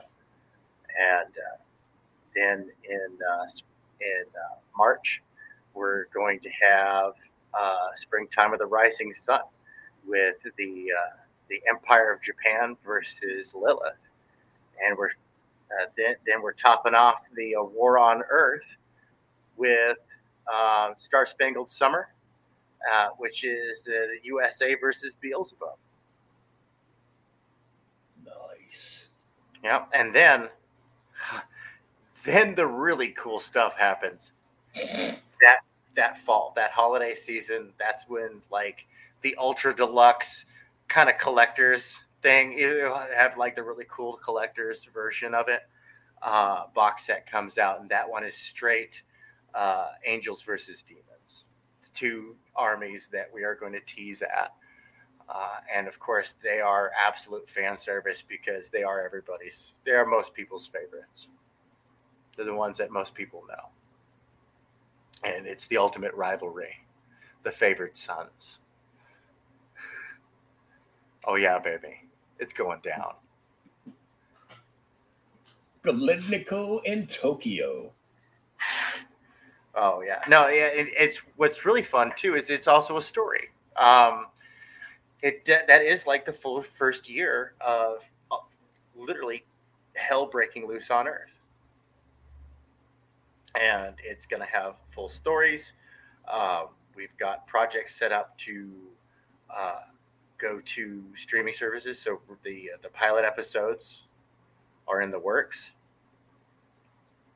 for that, for various things, because I've also got this Scalpel Zero is coming out. That's Apex Predator, prologue to Retribution. Then after that comes out, then we can go into Retribution, the year 2065, when the world as we know it now changes and becomes a world that is more familiar to those who are fans of cyberpunk. We watch the world change before our very eyes. What is it, as they say, centuries can go by where only decades worth of stuff can happen, and decades can go by, and or centuries can go by in decades. Something of that sort. I know I'm terribly paraphrasing that, but it's one of those moments, the singularity, that a lot of writers talk about. That's something that's fascinated me. We've got 21 Demons. We got something that's going to grab the SCP, smack them around the room, and then wander off going, yeah, never heard of her. Oh, you mean something like this? Let me get to the stream yard. What you got there?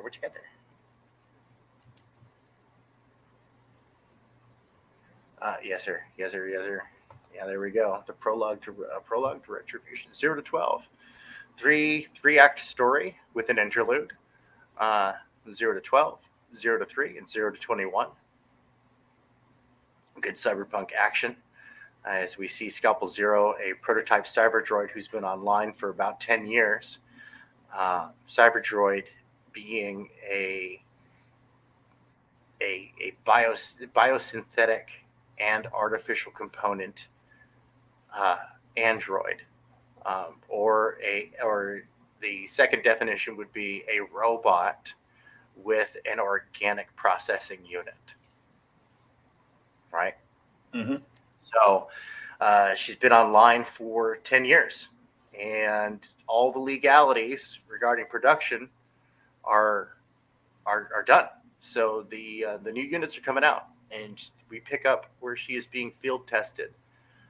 Against these new units to see how, because they already know how she works.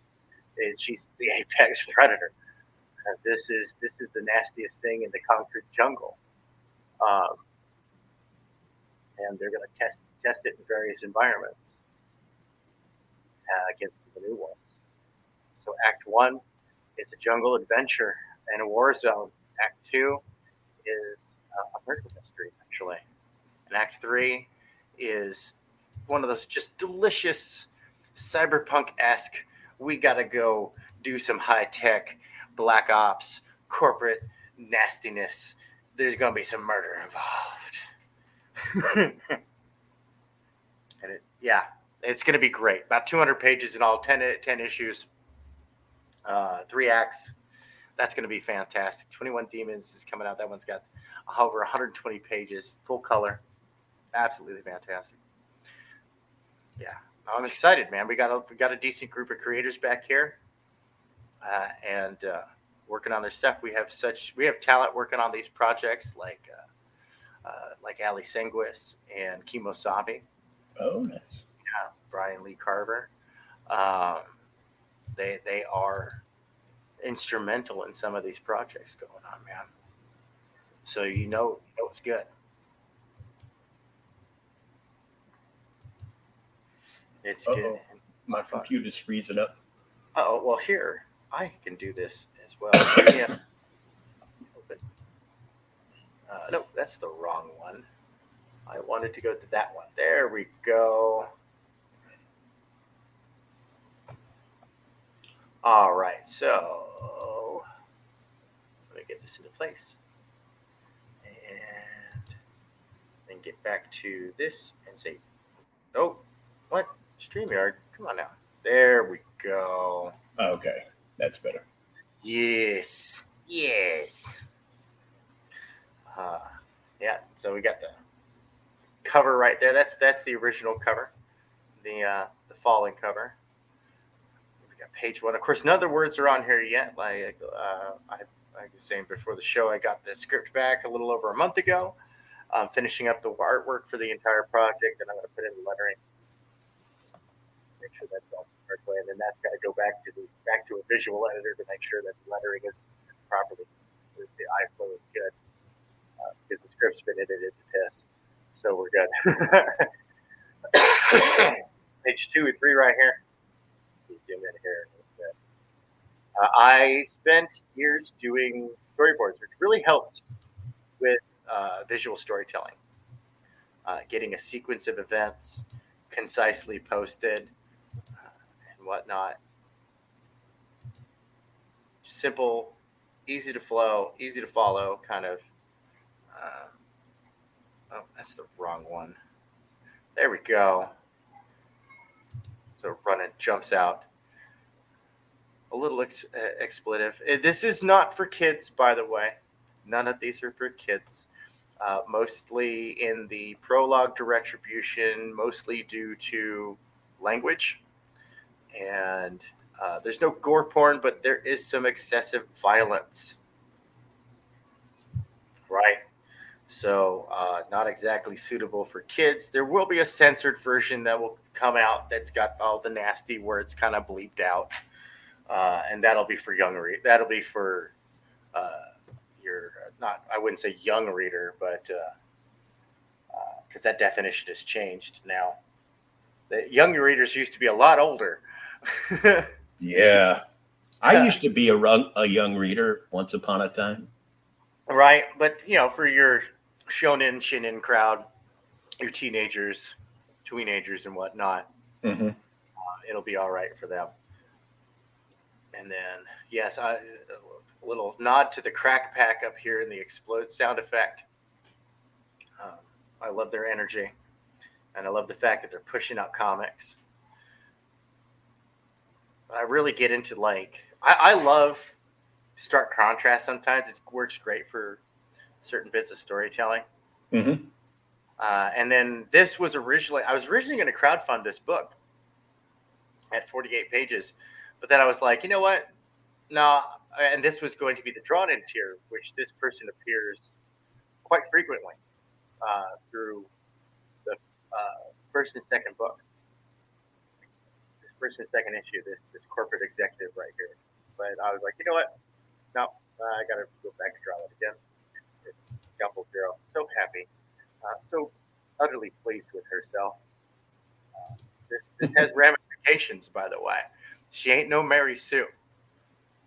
And knowing that, like, yeah, she just obliterated them by luring them into a trap. I mean, like, as she looks up with wonder upon the chaos that she has wrought, she has just destroyed everything. And, you know, a little bit of annoyance in her eye as 12 comes running up behind her. And but that attitude switches around pretty quick to a almost a psychotic level of overconfidence. And 12 is like, no, dude, like for real, you were way off mission on that. That was really bad, stupid, and talking down, like, you know, prototype, you should be retired. So kind of talk, you know. I sourced a lot of bots and did a lot of researching on how artificial intelligences do talk to each other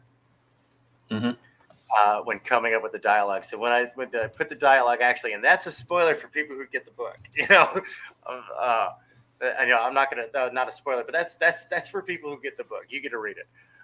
Everyone else just gets to look at the pretty pictures. And of course, you know, this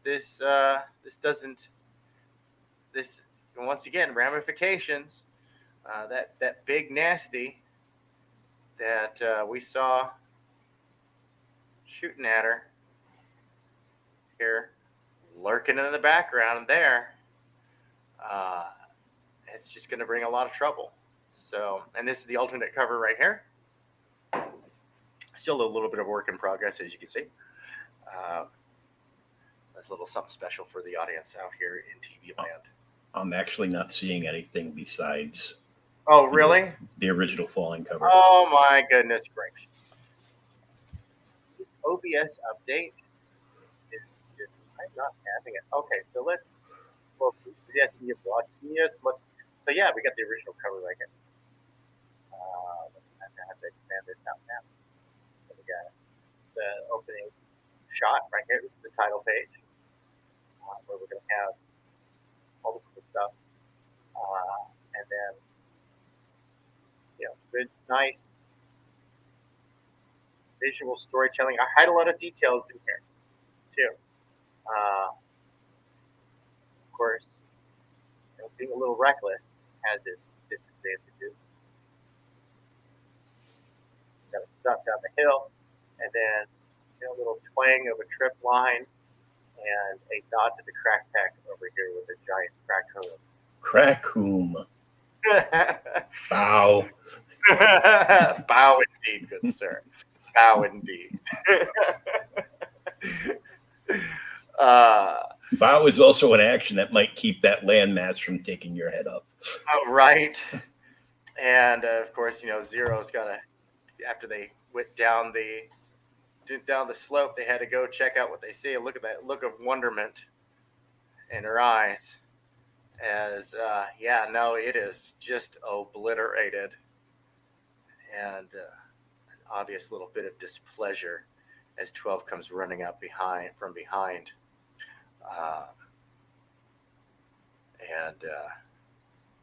You know, look at that psychotic level of overconfidence from the prototype, who honestly hasn't been given much of a challenge in a few years.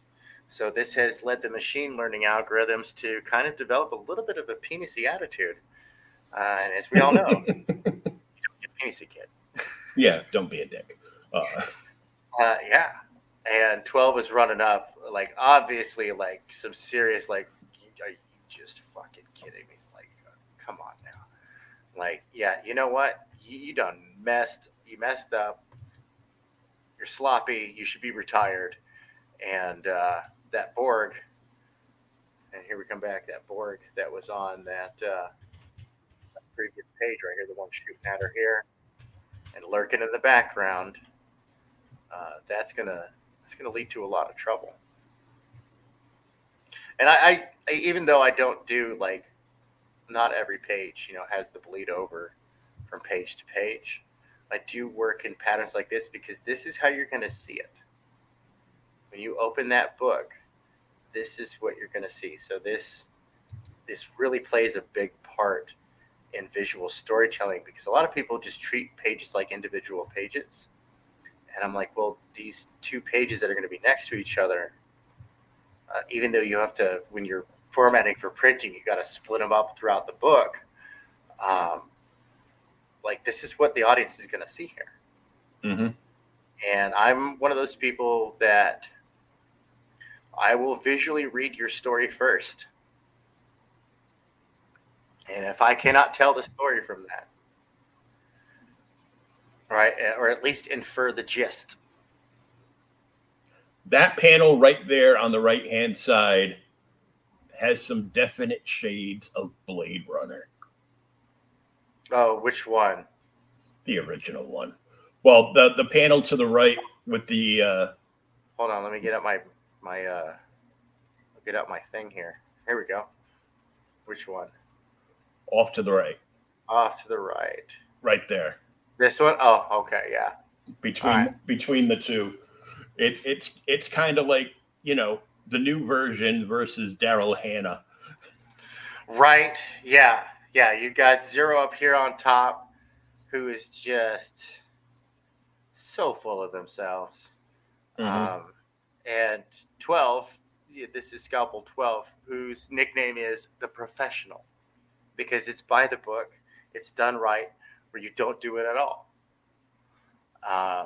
and has been instrumental in guerrilla counter operations against the Venezuelan government, who in 32 marched straight through, taking about half of Colombia and moved all the way up to the Panama Canal, which forced Mexico to move all the way down to the Panama Canal. That's the first Panamanian conflict. Mexico consuming its neighbors, incorporating them into the Commonwealth of the Yucatan, and building. And what sparks the second war is that they build the Guatemalan Canal. Now, in history, that was the other place we were going to build a canal down there. Yeah, Guatemala.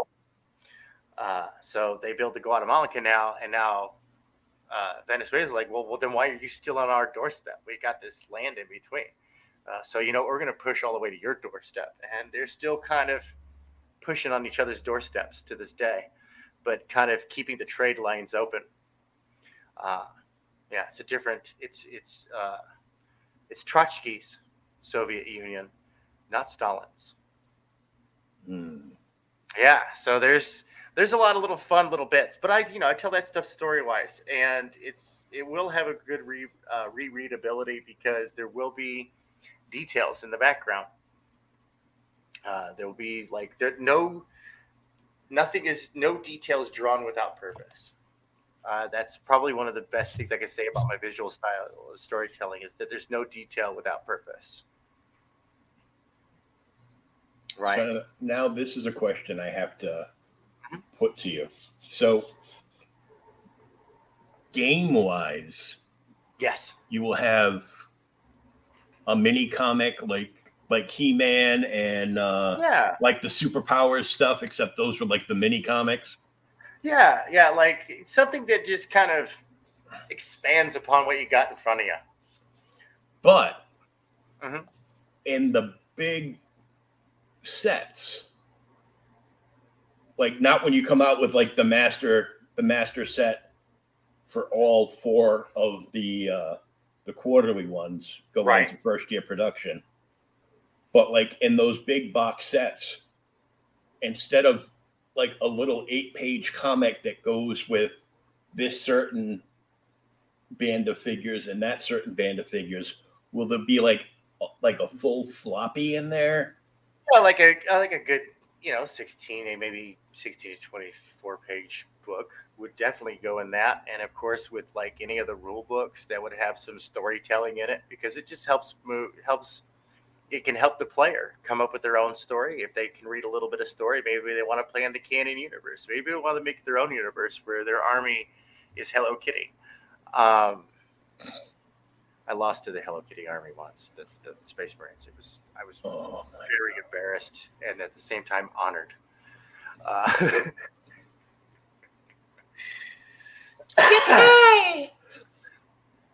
Bad. It was a great beautifully composed army, perfectly made for the meta at the time, and it just steamrolled people. It was gorgeous. I was sad to be in front of it.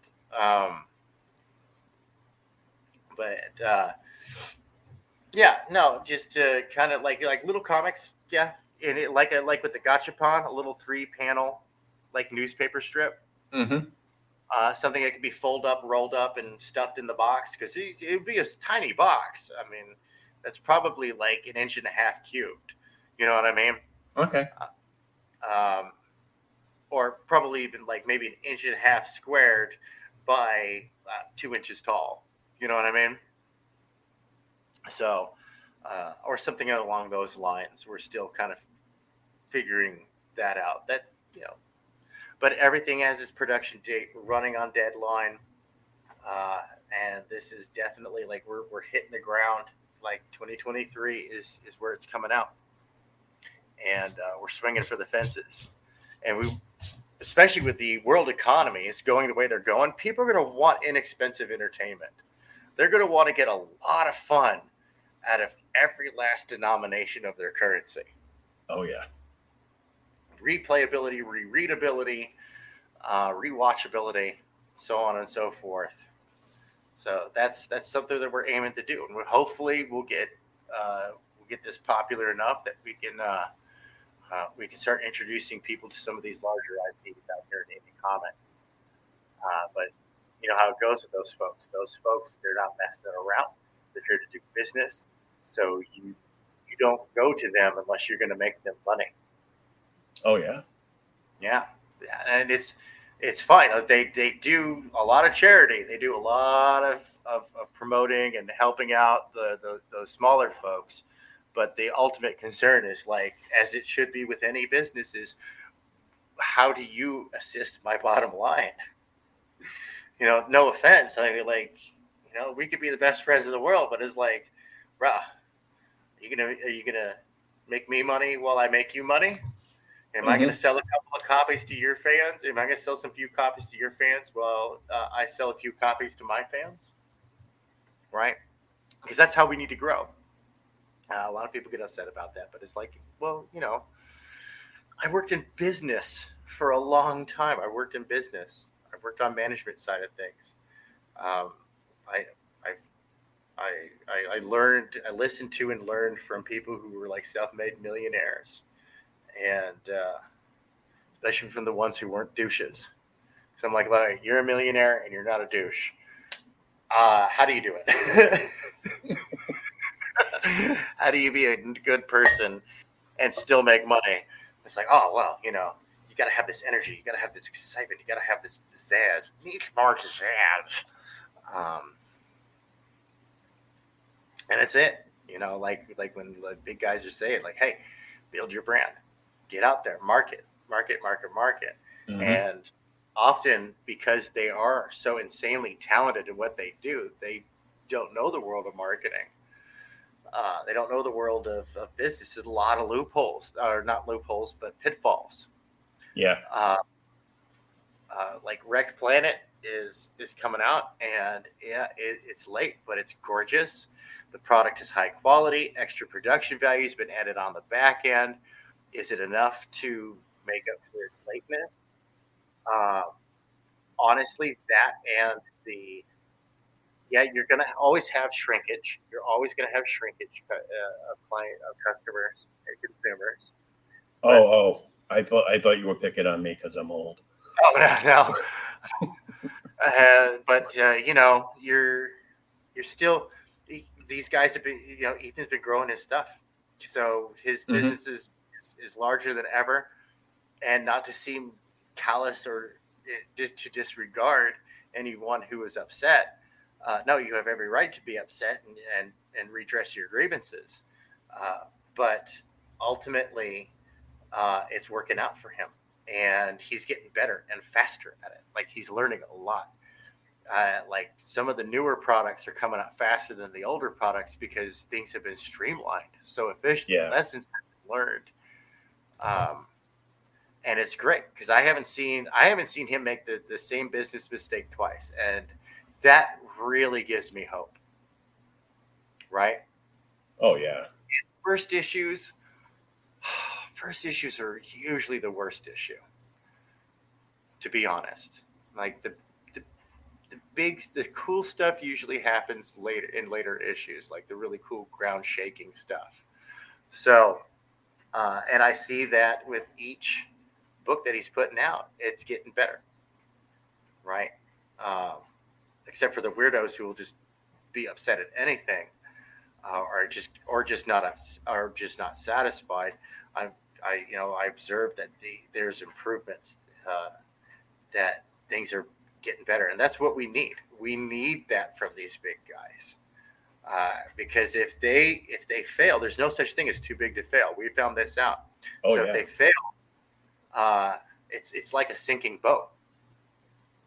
Like, if you're not far enough away from that, it'll take you down with it. And unfortunately, that boat's so big that it might even drown a couple of companies. So, that needs to succeed. It has to succeed. And we can't do anything but hope that these people that have their big boats are properly learning and doing business.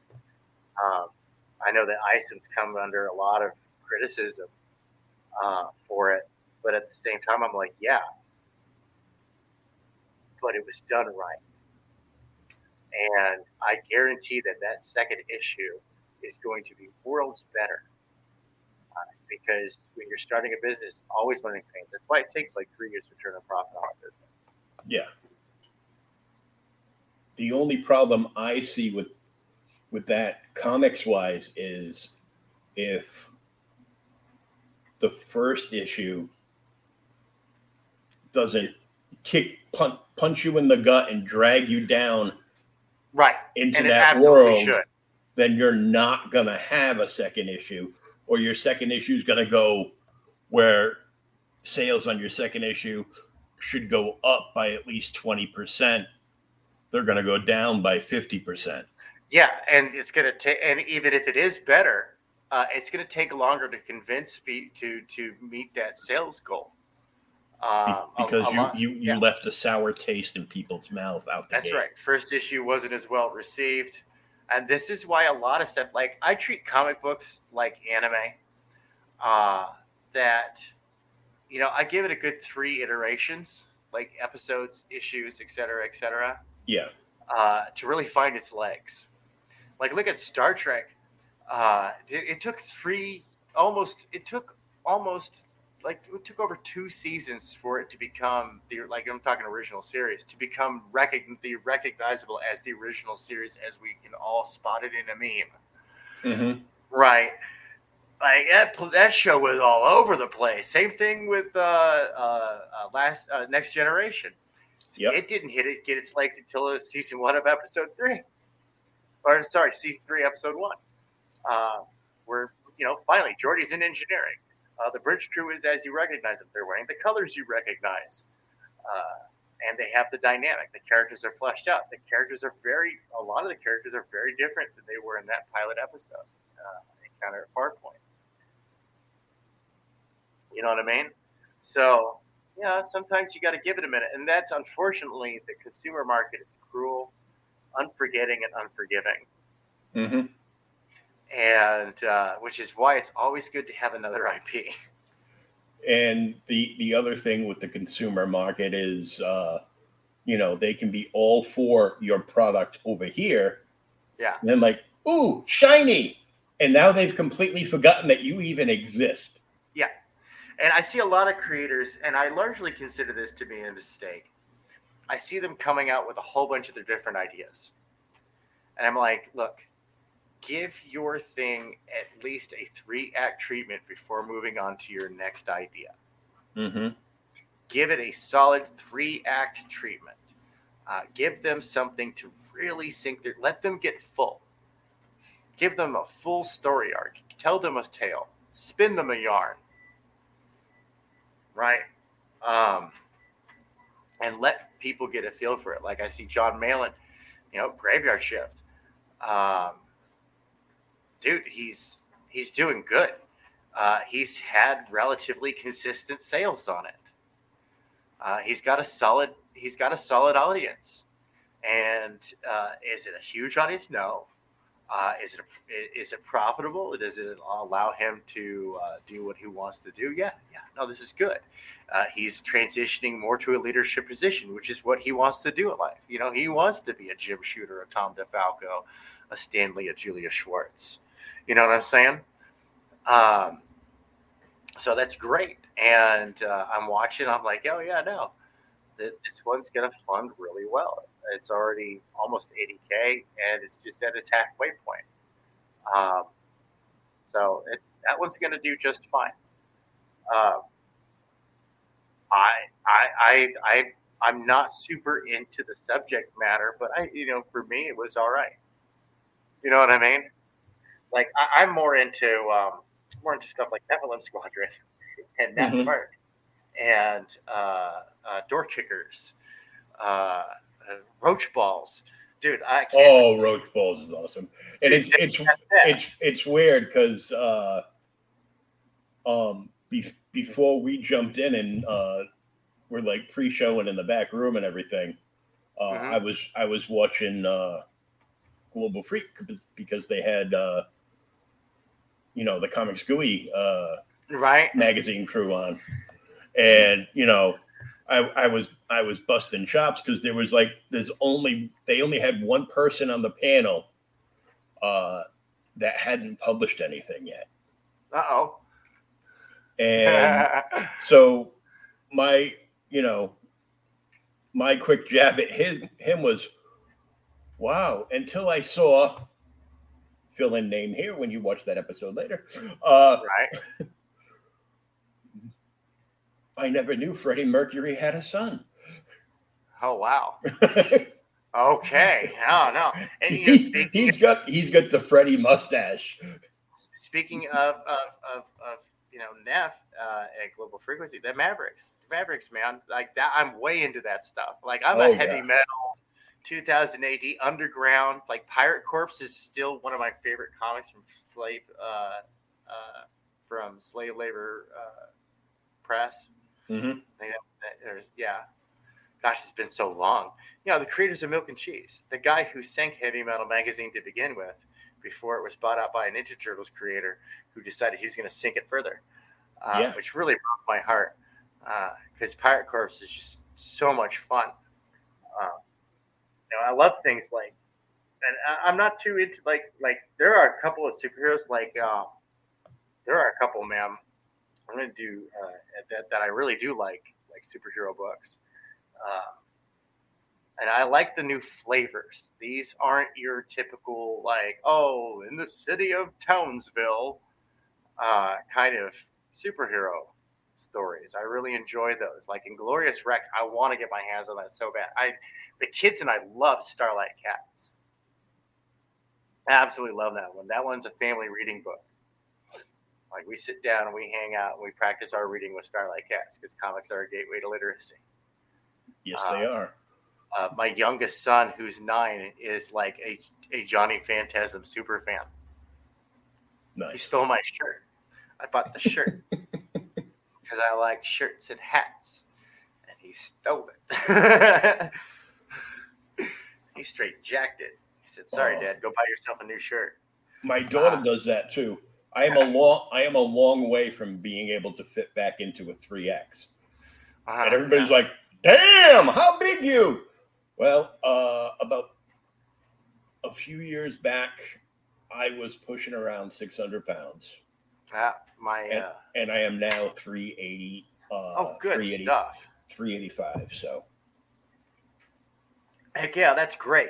That's great. I'm half the person I used to be. But I want to be more like the person I was in my 20s. Now, right. No bones about it. I was still fat. Right. But I carried it well. Right. Because I'm like 6'3" and 6'2", 6'3". I used to be 6'3", but then again, you know, shrinkage. Right. But I had hair, but now I used to be a redhead. And my daughter's a redhead, but to start one of the many teenage battles, she went and dyed her hair with what looked like shoe polish because it looked like she had like gone and played in a mud puddle made out of tar. When she showed up at my house, and I'm like, "Did you just put shoe polish in your head?" Because it was like stiff as a board too, and I'm like, "Oh, that's funny." Oh dear Lord! So now she's got it. She's got her red hair, her beautiful red hair, dyed black, but has in homage to the Joker, I believe, or possibly even the character that was called Harley Queen, the original, also known as the Joker's daughter, where they went back and forth. She was the daughter of some Batman villain, but then. Not so much. So she's got like this section of like green Joker hair. Okay. Coming down like as part of her bangs. That sounds fun. It's just and I'm like, a certain crowd of people ruined dyed hair. Yeah, and then she also went and got a bull ring piercing in her nose. Yeah, so did mine.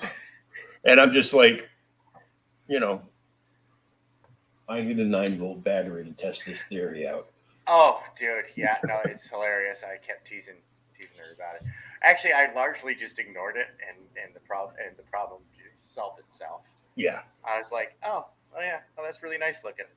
Oh, yeah, that's a really cool looking piece of jewelry you got there. I can't imagine. Usually what she does is because... you can flip it up in so nobody can see it. Yep. So that's what she does, like around me. But if we go out, like we go out to like the pizza parlor or something, or to the park, it comes out.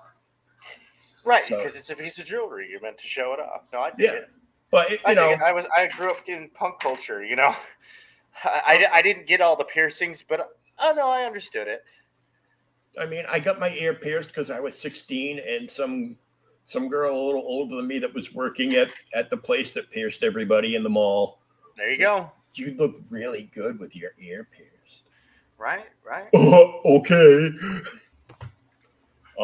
It came out 2 weeks later, infected, and closed up on its own. I can still feel the bump there, like under the skin. You got the calcification.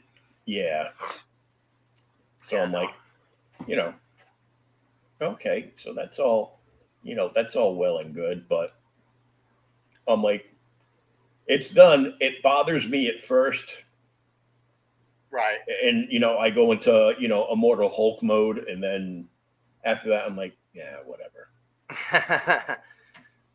You know, when she gets older, she'll realize how pompous she looked with a bull ring through her nose. I'm like, hey, you know, just because we had tattoos to piss off our parents. Right. They've got facial mod pieces of metal. I'm like, hey, at least you're not gauging. You know what I mean? Like, you're not putting any gauges stretch it all out. You're not getting tattoos on your face, destroying any possibility of being respected in society. He's talking to you, Mike Tyson. Well, he has enough money to get away with it. You know what I mean?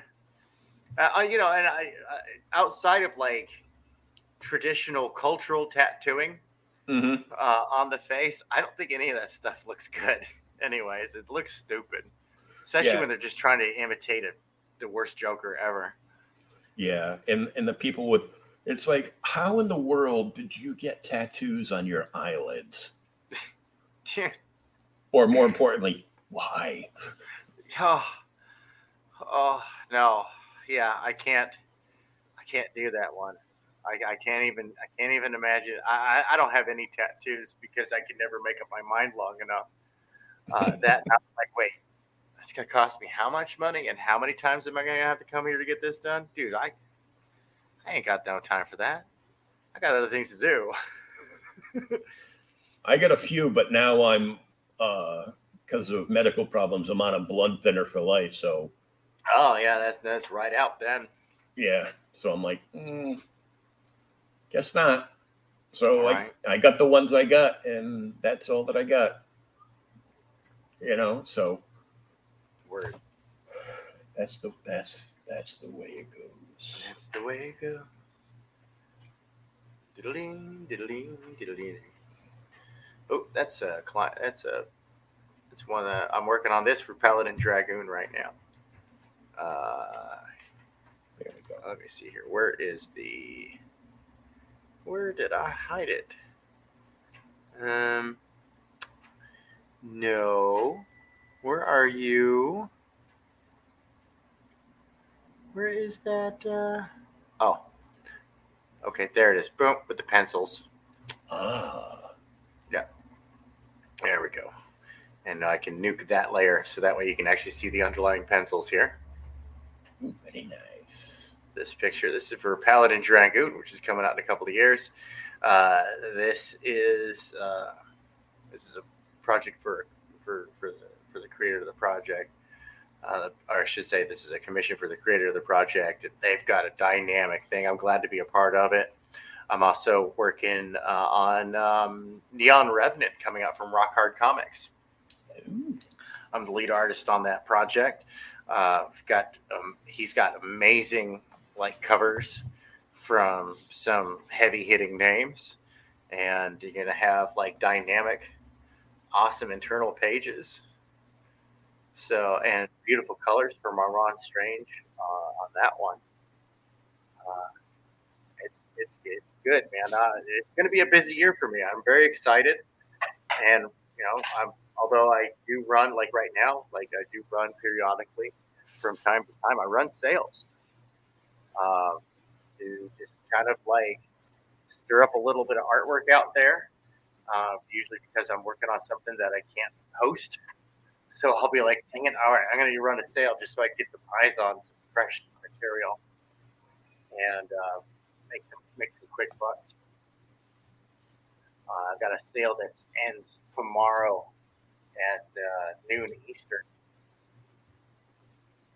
So definitely check out my Twitter for that one. Contact me today. Book me for your project. Yes, indeed. And your Twitter link is not only in the chat, but it's in the show notes, either up above or down below, depending on where people are watching us. And awesome. If you're listening, it's actually in the description of the podcast. podcast. So if you just scroll down, you'll see Tank's Twitter handle, and when you go further down, you'll see my link tree that I need to update, but I will because there's so many things. Right now I'm doing rapid turnarounds because I've got a book to put out, so I can't have a bunch of commission work sitting on my desk.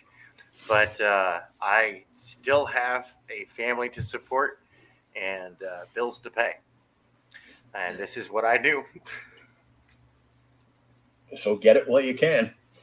Right. Now, I remember one time I did an advertising. I was running a sale, and some people came out and attacked me. How dare I try to make money?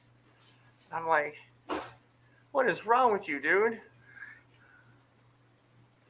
Or you wanted to go start GoFundMe? I mean, how dare you undercut our $1,000 sketch cards? What? Right. I wish I was that good that I was undercutting $1,000 sketch cards. The easiest way to goals, right? Yeah. Squad goals. The easiest way to undercut $1,000 sketch card is to not charge $1,000 for a sketch card. Although I really would love to be able to request those kinds of prices. I want to be that busy and that good. Like I said earlier on Twitter, I'm obscene and I'm talented. I'm still working on combining the two. Yeah. One of my favorite modern artists that's more in the mainstream, even though he is the glorified, sadly now just the glorified cover artist of Dynamite Entertainment is JML.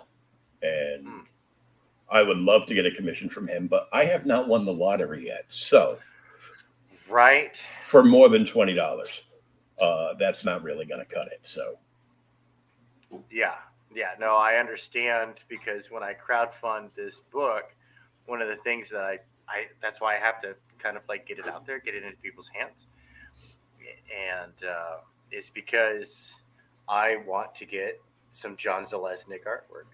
John Zalesnik is, fantasy, science fiction painter, well known throughout the role-playing game circuit, especially. Oh, yeah. And he's a fan of the project, and so I've got a sweetheart deal from him on the work, but it's still pricey. Mm-hmm. And it's still pricey. But that kind of geeks me out that he's a fan of the Scalpel Zero. Oh, yeah. Well, because, cheap art ain't good, and good art ain't cheap. Right. Well, I mean, you have your three factors, right? Good, cheap, and fast. And you can only pick two. Mm-hmm. Which is why I call these sales unicorn sales, because it's good, it's fast, and it's cheap. So it's my unicorn sale. Grab it while you can, because I don't do this. It's not worth the stress. Yeah, because I know that for a fact, because Sean, every week he's got commissions all the time. Mm-hmm. But the only time him and I spend a bunch of time together is during the Monday night draw stream. Right. And he never works on commissions on that, because a lot of people are like, I don't want anybody seeing what I got. Right. And a lot of, as you know, a lot of commission stuff can be a little spicy. Yes, I actually have a very, shall we say, Sakami-chan black and white commission where I've got the two modes, the safe for work and not safe for work versions. Yeah. There's those. Yep. So I've got one of those I can do the foundation of it live. I can do some of the stuff, but I ain't finishing it. No, sir. I like my channel. Nope. What happened to that piece of art? Well, do you know so-and-so? No. Okay. well, I'm very sorry, but you're never going to see the finished book. You'll be able to get that one. You'll probably be able to see that one in Tank Ferret Presents magazine, which hopefully is that one. It will be coming out first quarter of 2024. Oh, very nice. Variety magazine. I'm specifically looking at creators who have underachieved, in my perception, on their funding.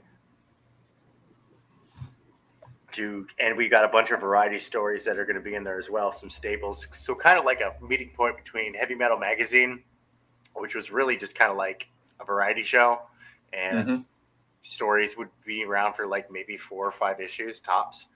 Kind of like a meeting point between that and Shonen Jump, where you've got your ongoing series that's coming out 8 pages to 16 pages at a time.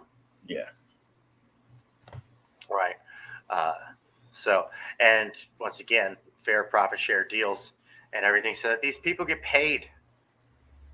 They get paid so that way they can make the money to they can make the money to continue to bring more of this content out. Because I want to see him succeed. I'm so tired of it. I'm like, at this point, I'm like anti-mainstream. I have most mainstream words, IPs, and stuff like that. I have those words muted on Twitter and most social media. I just mute the words. I don't even want to see it. I don't care. Show me your indies.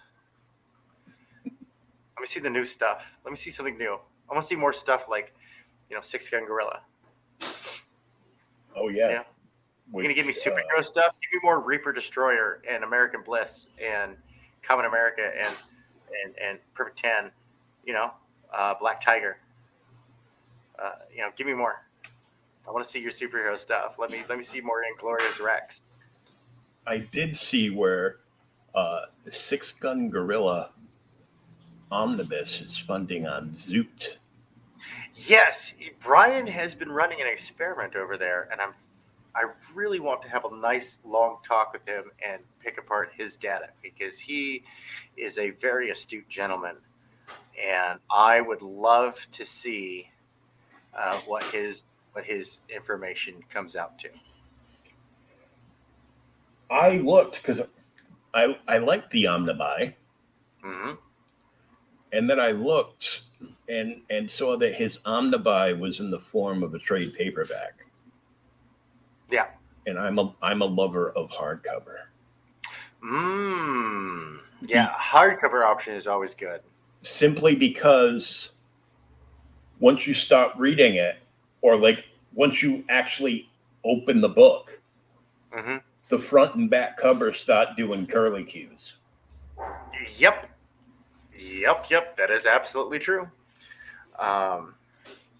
No, sir, I don't like it. No, sir, I don't like it. And I'm absolutely with you on that. No, I see a lot of these crowdfunding campaigns, and some of them that I've bought into have delivered to me retail quality copies. And I'm like, dude, I paid a lot of money for this book. This should be a collector's quality copy.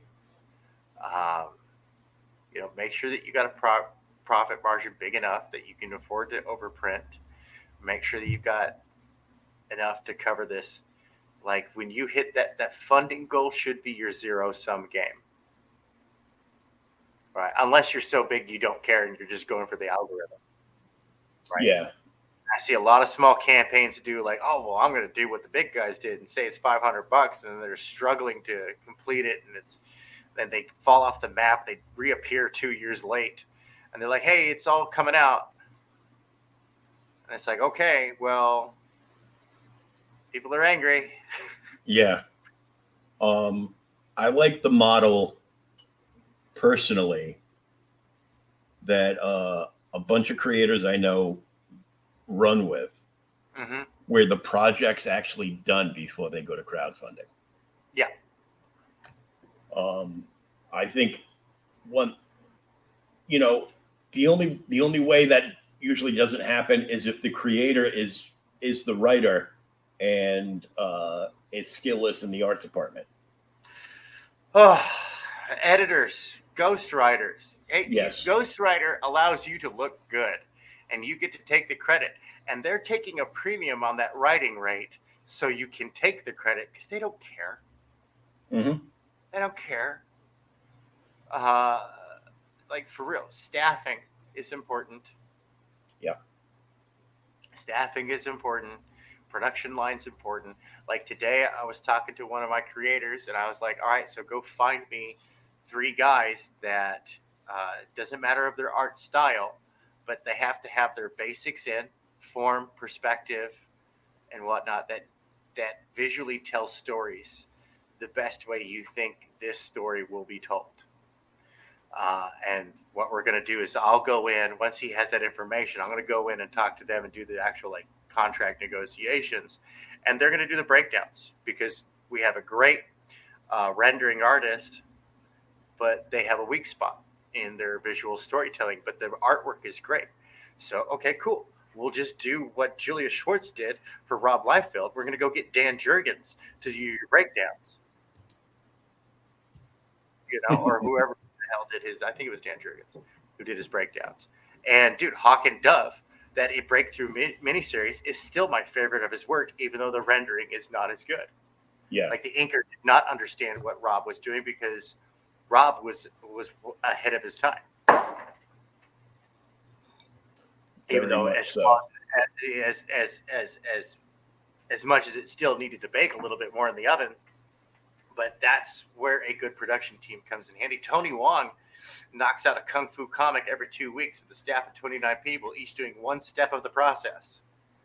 And the kung fu Tony Wong has been producing the exact same look of his comics for what, 30, 40 years now? Yep. And I know exactly what I'm getting into with a Tony Wong comic. I know there's going to be some killer kung fu action. And that's the biggest part of a visual medium is we need to see, you know, action. Right. There's plenty of, you know, storytelling styles and character development, but you know, every writer isn't a Chris Claremont or you know, and every artist isn't going to be it's Mark Silvestri, Silvestri. Yeah. Oh yeah, and some of my favorite X-Men covers were from Silvestri. Oh, for real. He's the guy who got me to reading X-Men. That's where it all started. I met him back in 2013 at the first Rhode Island Comic Con. Oh, that's fantastic. Yeah, I met him and when I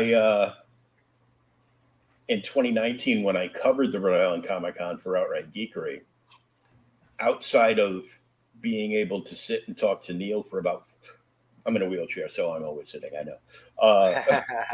Sitting and talking to Neil and his daughter and his lead crew guy for about 45 minutes. Later on, down the other end, I got to meet another hero of mine, as I'm basically a child of the 70s, and I grew up with the world's greatest superhero line and Mego that made all those awesome Star Trek action figures, the 8-inch versions and the cloth costumes with the utility belts, with the phasers and communicators and tricorders and everything. And I got to meet Marty Abrams, who created that, took the company from his dad and made this huge empire out of it. That Star was defeated later on in the 70s. But it turned out that all the original box art for World's Greatest Superheroes and like Star Trek and some of the monster stuff and other things was actually Neil. Because he was already working, for Marvel and DC. He was very young, back then, but he was still a superstar. And Marty hired him to do the production artwork for the World's Greatest Superhero boxes. And there was a picture taken with them with their arm around each other debuting it back in like the late 60s, early 70s. And Marty didn't know that Neil was actually there. And I mentioned it to him, and he ran down, and Marty Abrams got a new updated picture of older Marty, older Neil, modeling for a picture. I also got to meet Mr. Compass Comics, Graham Nolan, who I'm sure was sick of me by the end of the convention. Bill McKay and another favorite of mine, Mike Grell. Oh, nice. So I was thrilled. I'm annoying people and hanging out, and job well done. Nice, very nice. Yeah, I'm starting to get back out there. I've just been so busy on the business side of things that I barely have time beyond schmoozing these days. And I want that to change. I want to be able to just be a fan for a minute, which is why I have my my piece of fan art, which I just put it all in one spot. I've got this one right here. Hold on, it's loading. Come on, load. You can do it. I know you can do it. I believe in you. Here we go. The Comics Gate Mega Collage. Whoa. Recently, we got American Bliss right there. We got Krishna Kid, Zenner, Embrace.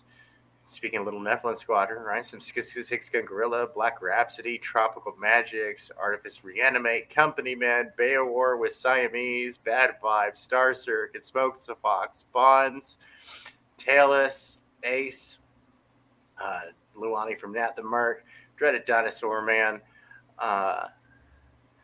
what do you call that? The Shotgun Samurai, even though it's right there. It's Shotgun and Samurai. What do you call him?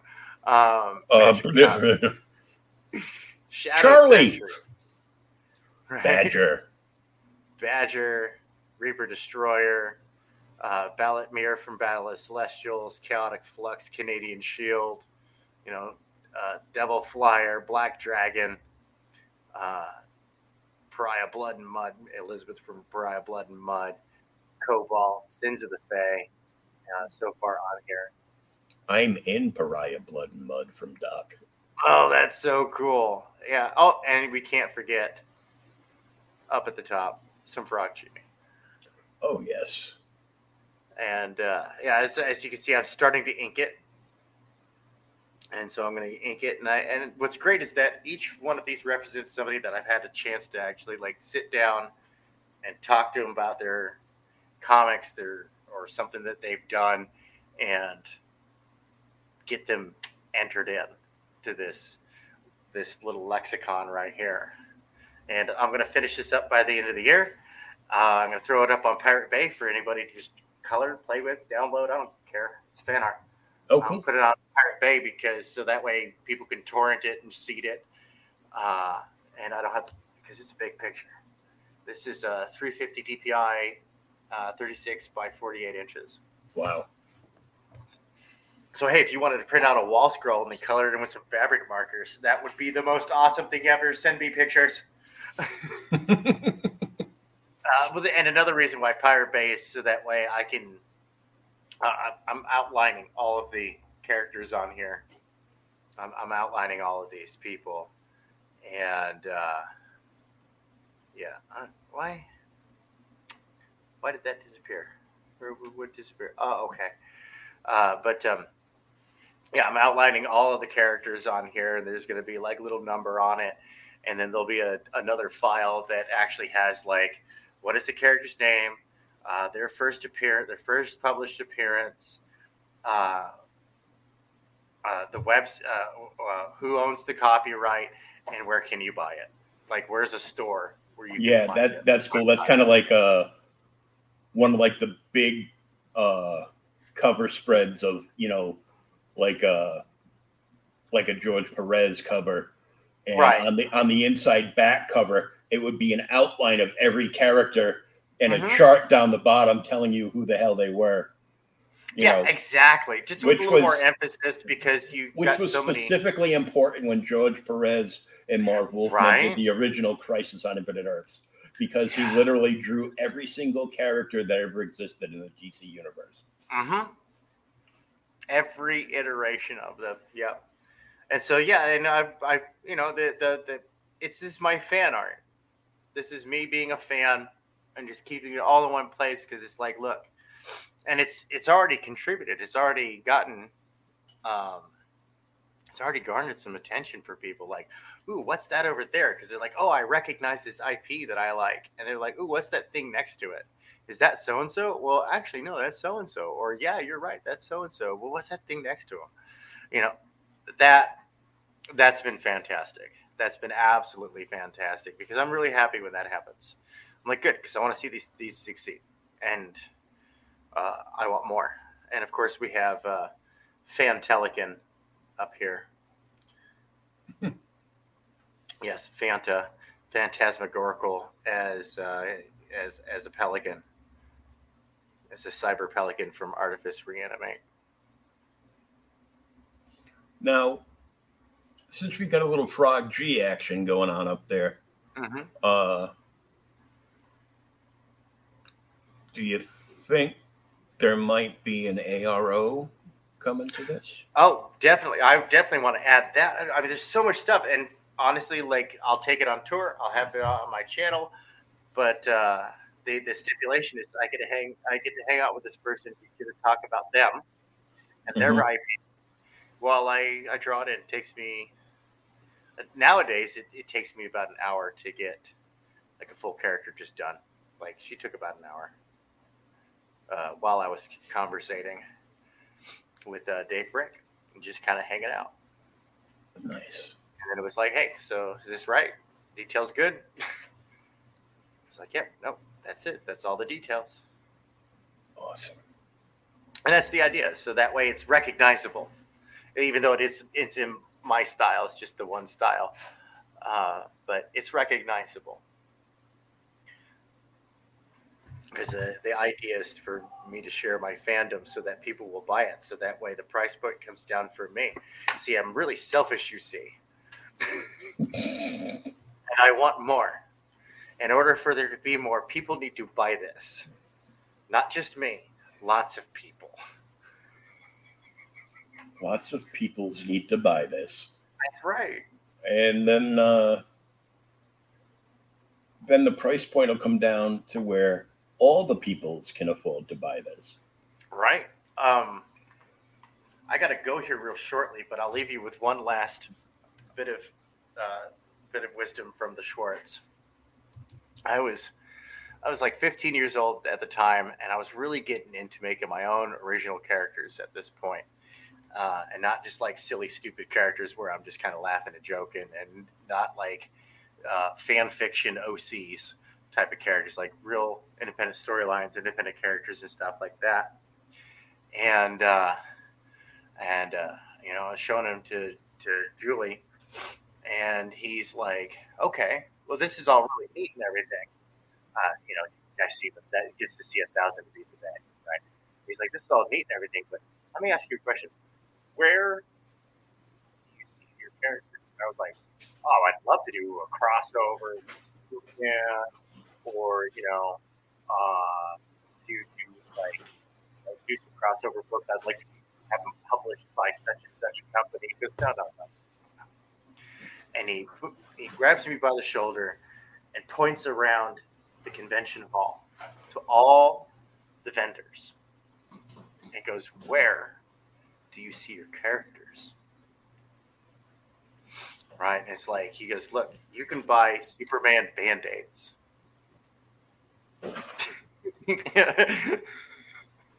Everybody uses Band-Aids. He's like, and so it's like, okay, cool. So make it accessible to everybody, and gatekeep the weirdos for real. They can be fans, but they can stay to their little weirdo fan boards just with the rest of the weirdos that want to like hijack everything and make it their own. Right? Yeah. Anyway, good sir, I have to be running. Well, thank you so much for coming and hanging out and talking a little bit of everything tonight. Right. I had a good time. I had a fun time just kind of hanging out, chilling. I enjoy your show. Enjoy the podcast. Thank you. And yeah, we will definitely have to have you back on once you get past the London Calling. Oh, yeah, London Falling, yes. Yes. Yes, definitely. We will be making circuits around. We'll have media packs for people. We'll have goodies. We're pulling out the stops for that. We're still in organic mode, and a few of us are slinging our funny books, which ain't so funny. But as they say, bow. Bow. So thank you very much, and we'll be in touch, of course, and this will be out available on podcast by tomorrow sometime, if not earlier this early morn. And follow and check out Tank Ferret Art on Twitter.